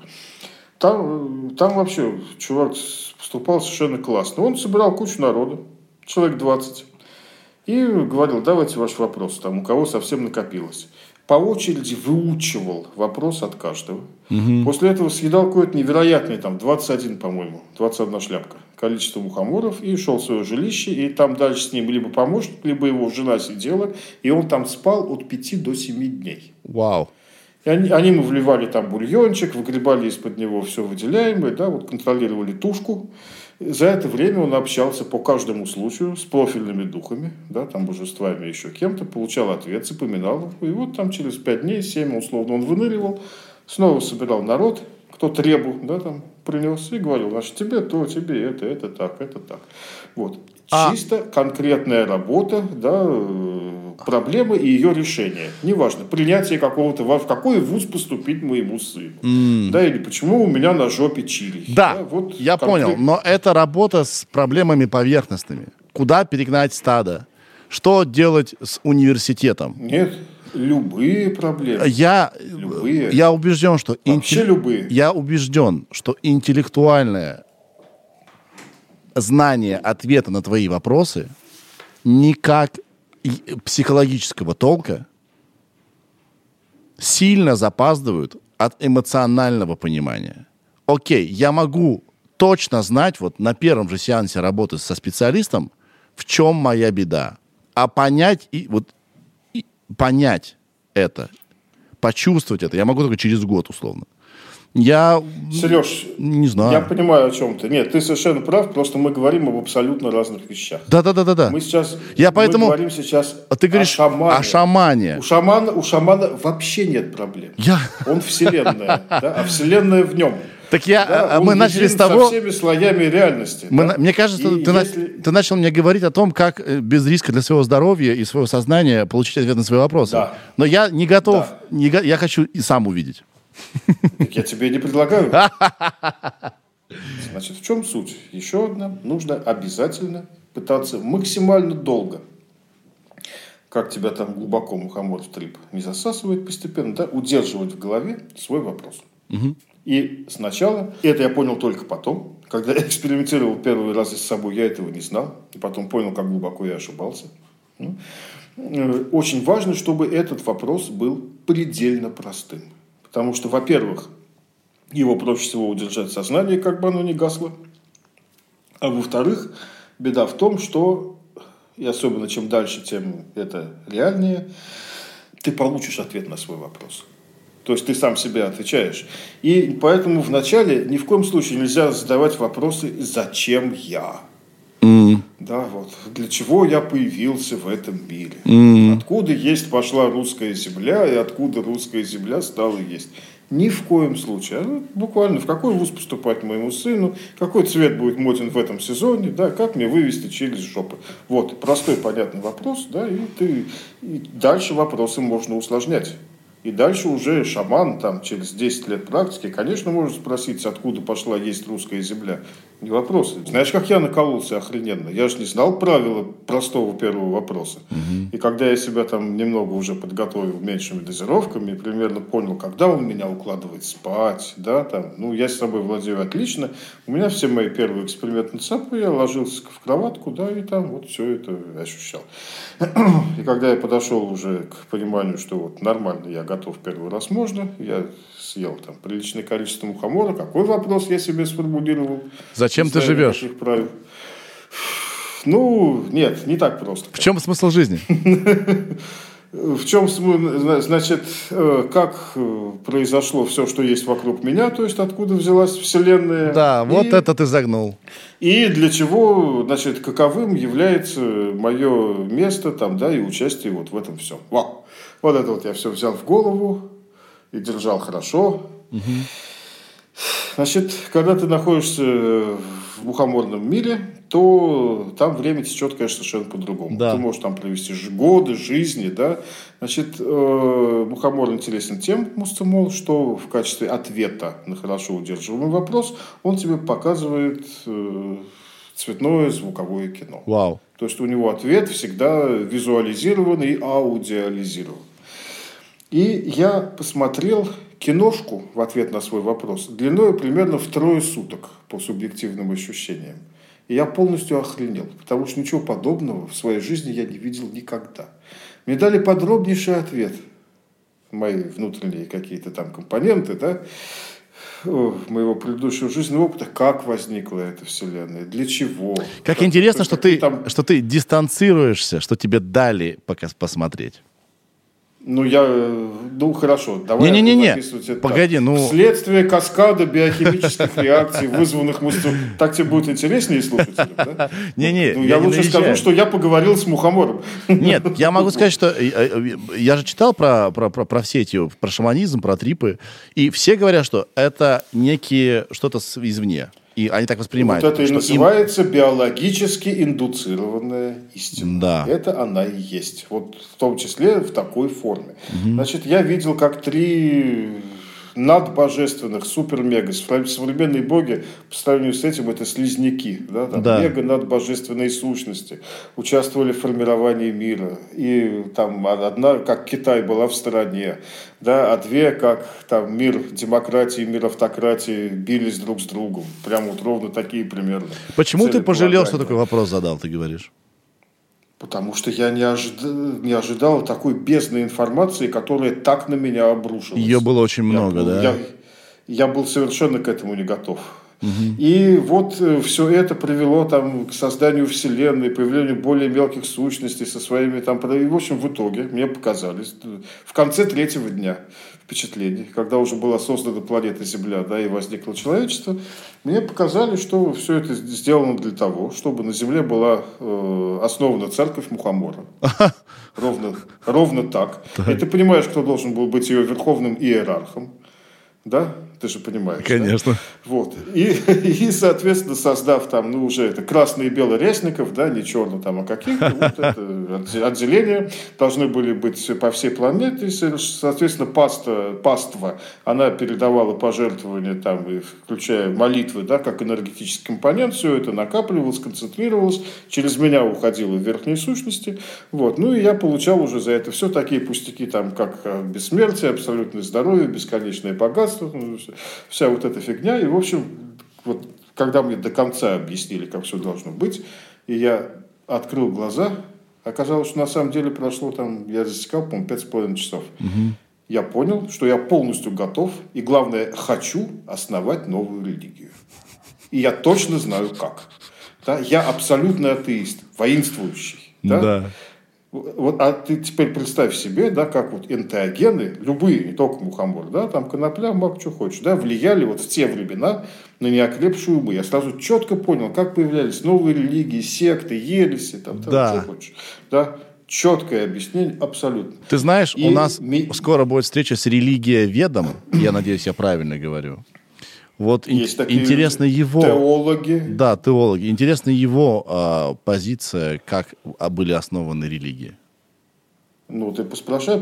Если что, упомяни ему такую, например, фамилию, как... Сейчас всплывет.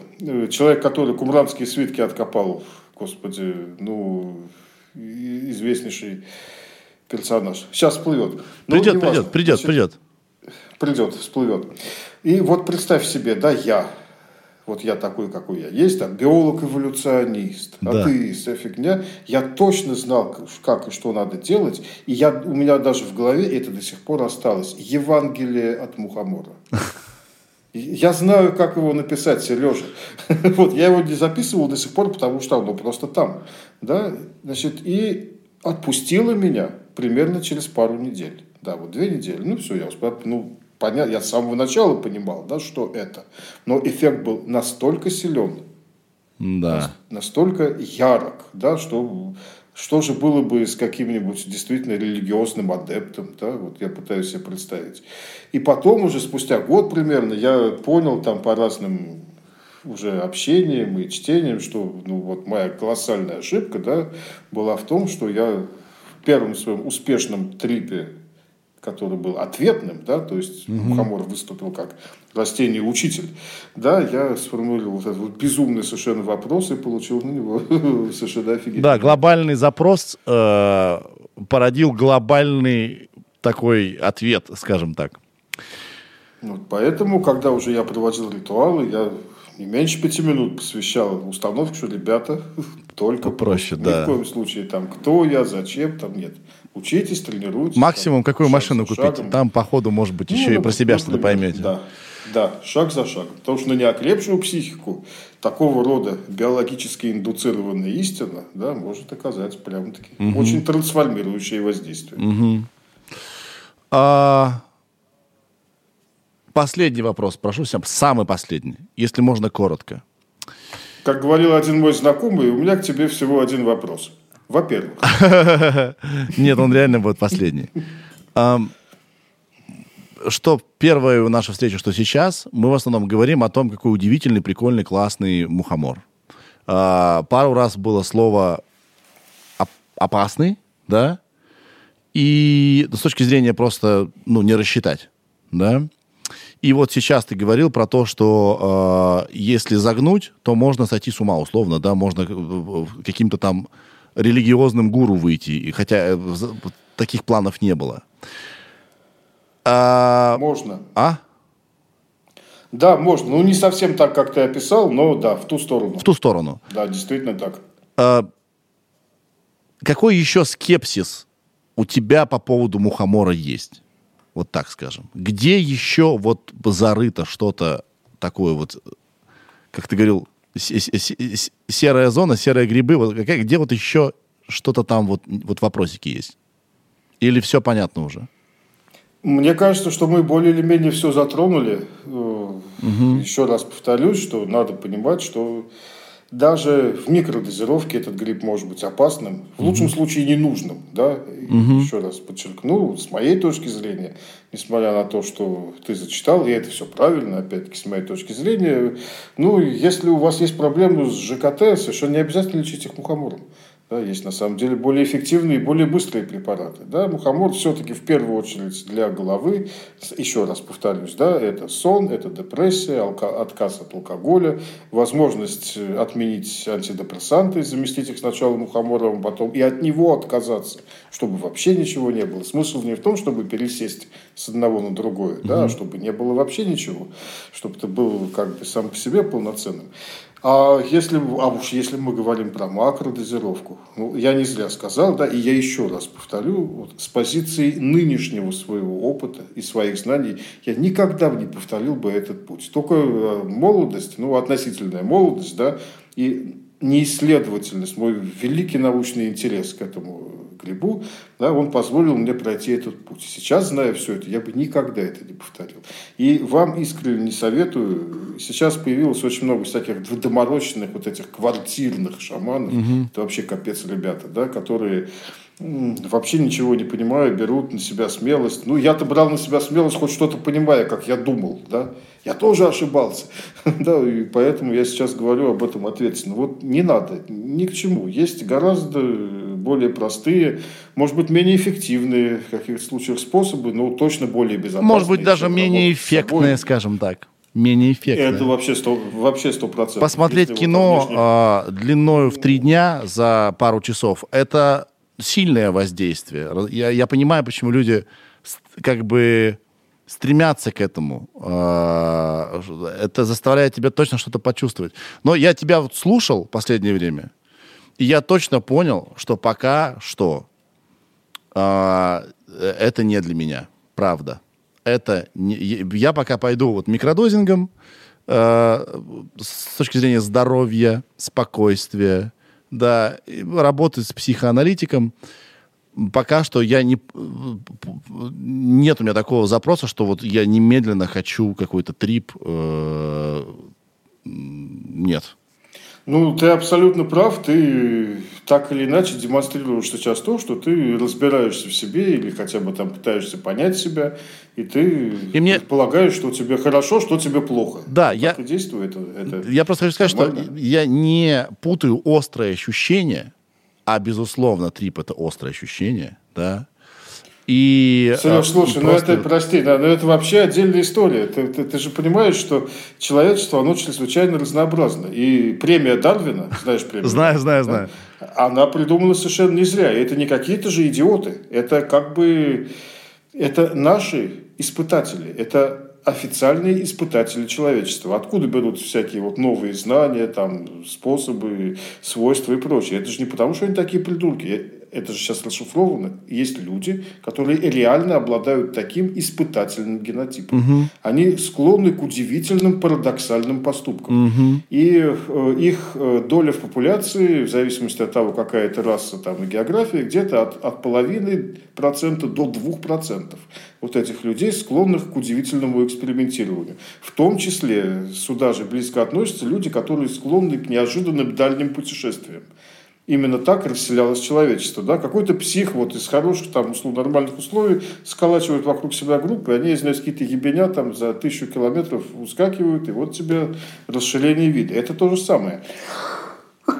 Да, в большинстве случаев такой человек возьмет длину жгута длиннее, чем фонарь, с которого он прыгает, да, и вот как бы получит премию Дарвина, но он может совершить что-то удивительное, что окажет его группе социальной, да, в которой он живет, какую-то невероятную помощь. Угу. Да, и так что она станет успешнее соседей. Вот то, о чем ты говоришь, там, нафига мне острые ощущения. А есть люди, которые генетически детерминированы на получение таких ощущений.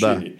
Там адреналиновые маньяки, да, это все тоже туда, понимаешь? Да. Это наш генотип, это наша норма вариации. И поэтому всегда найдутся люди, которые, услышав вот эту нашу беседу, они скажут: ну нихера себе, 3 суток за 3 часа, где мухомор?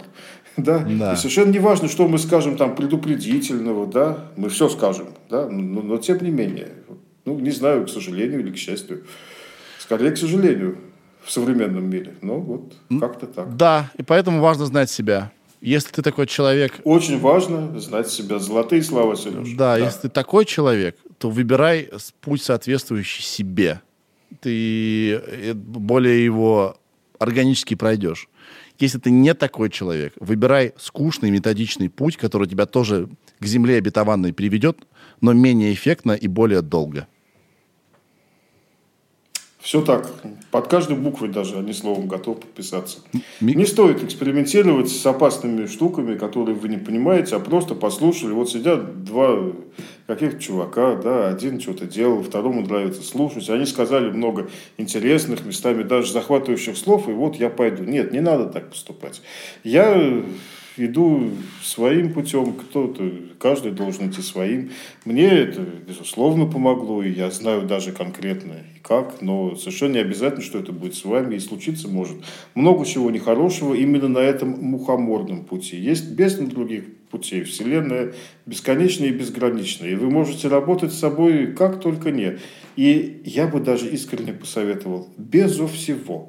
Вы сам себе и молот, и наковальня. Вы объект работы над собой, и вы инструмент сами себе работы над собой. С моей точки зрения, это самое лучшее. И не надо прибегать никаким костылям. Человечество очень часто прибегает к костылям. Религия, лекарства, да, чего только нет. Если вы чувствуете в себе силы и возможность самому с собой работать, с моей точки зрения, это вообще самое лучшее. Браво, согласен полностью.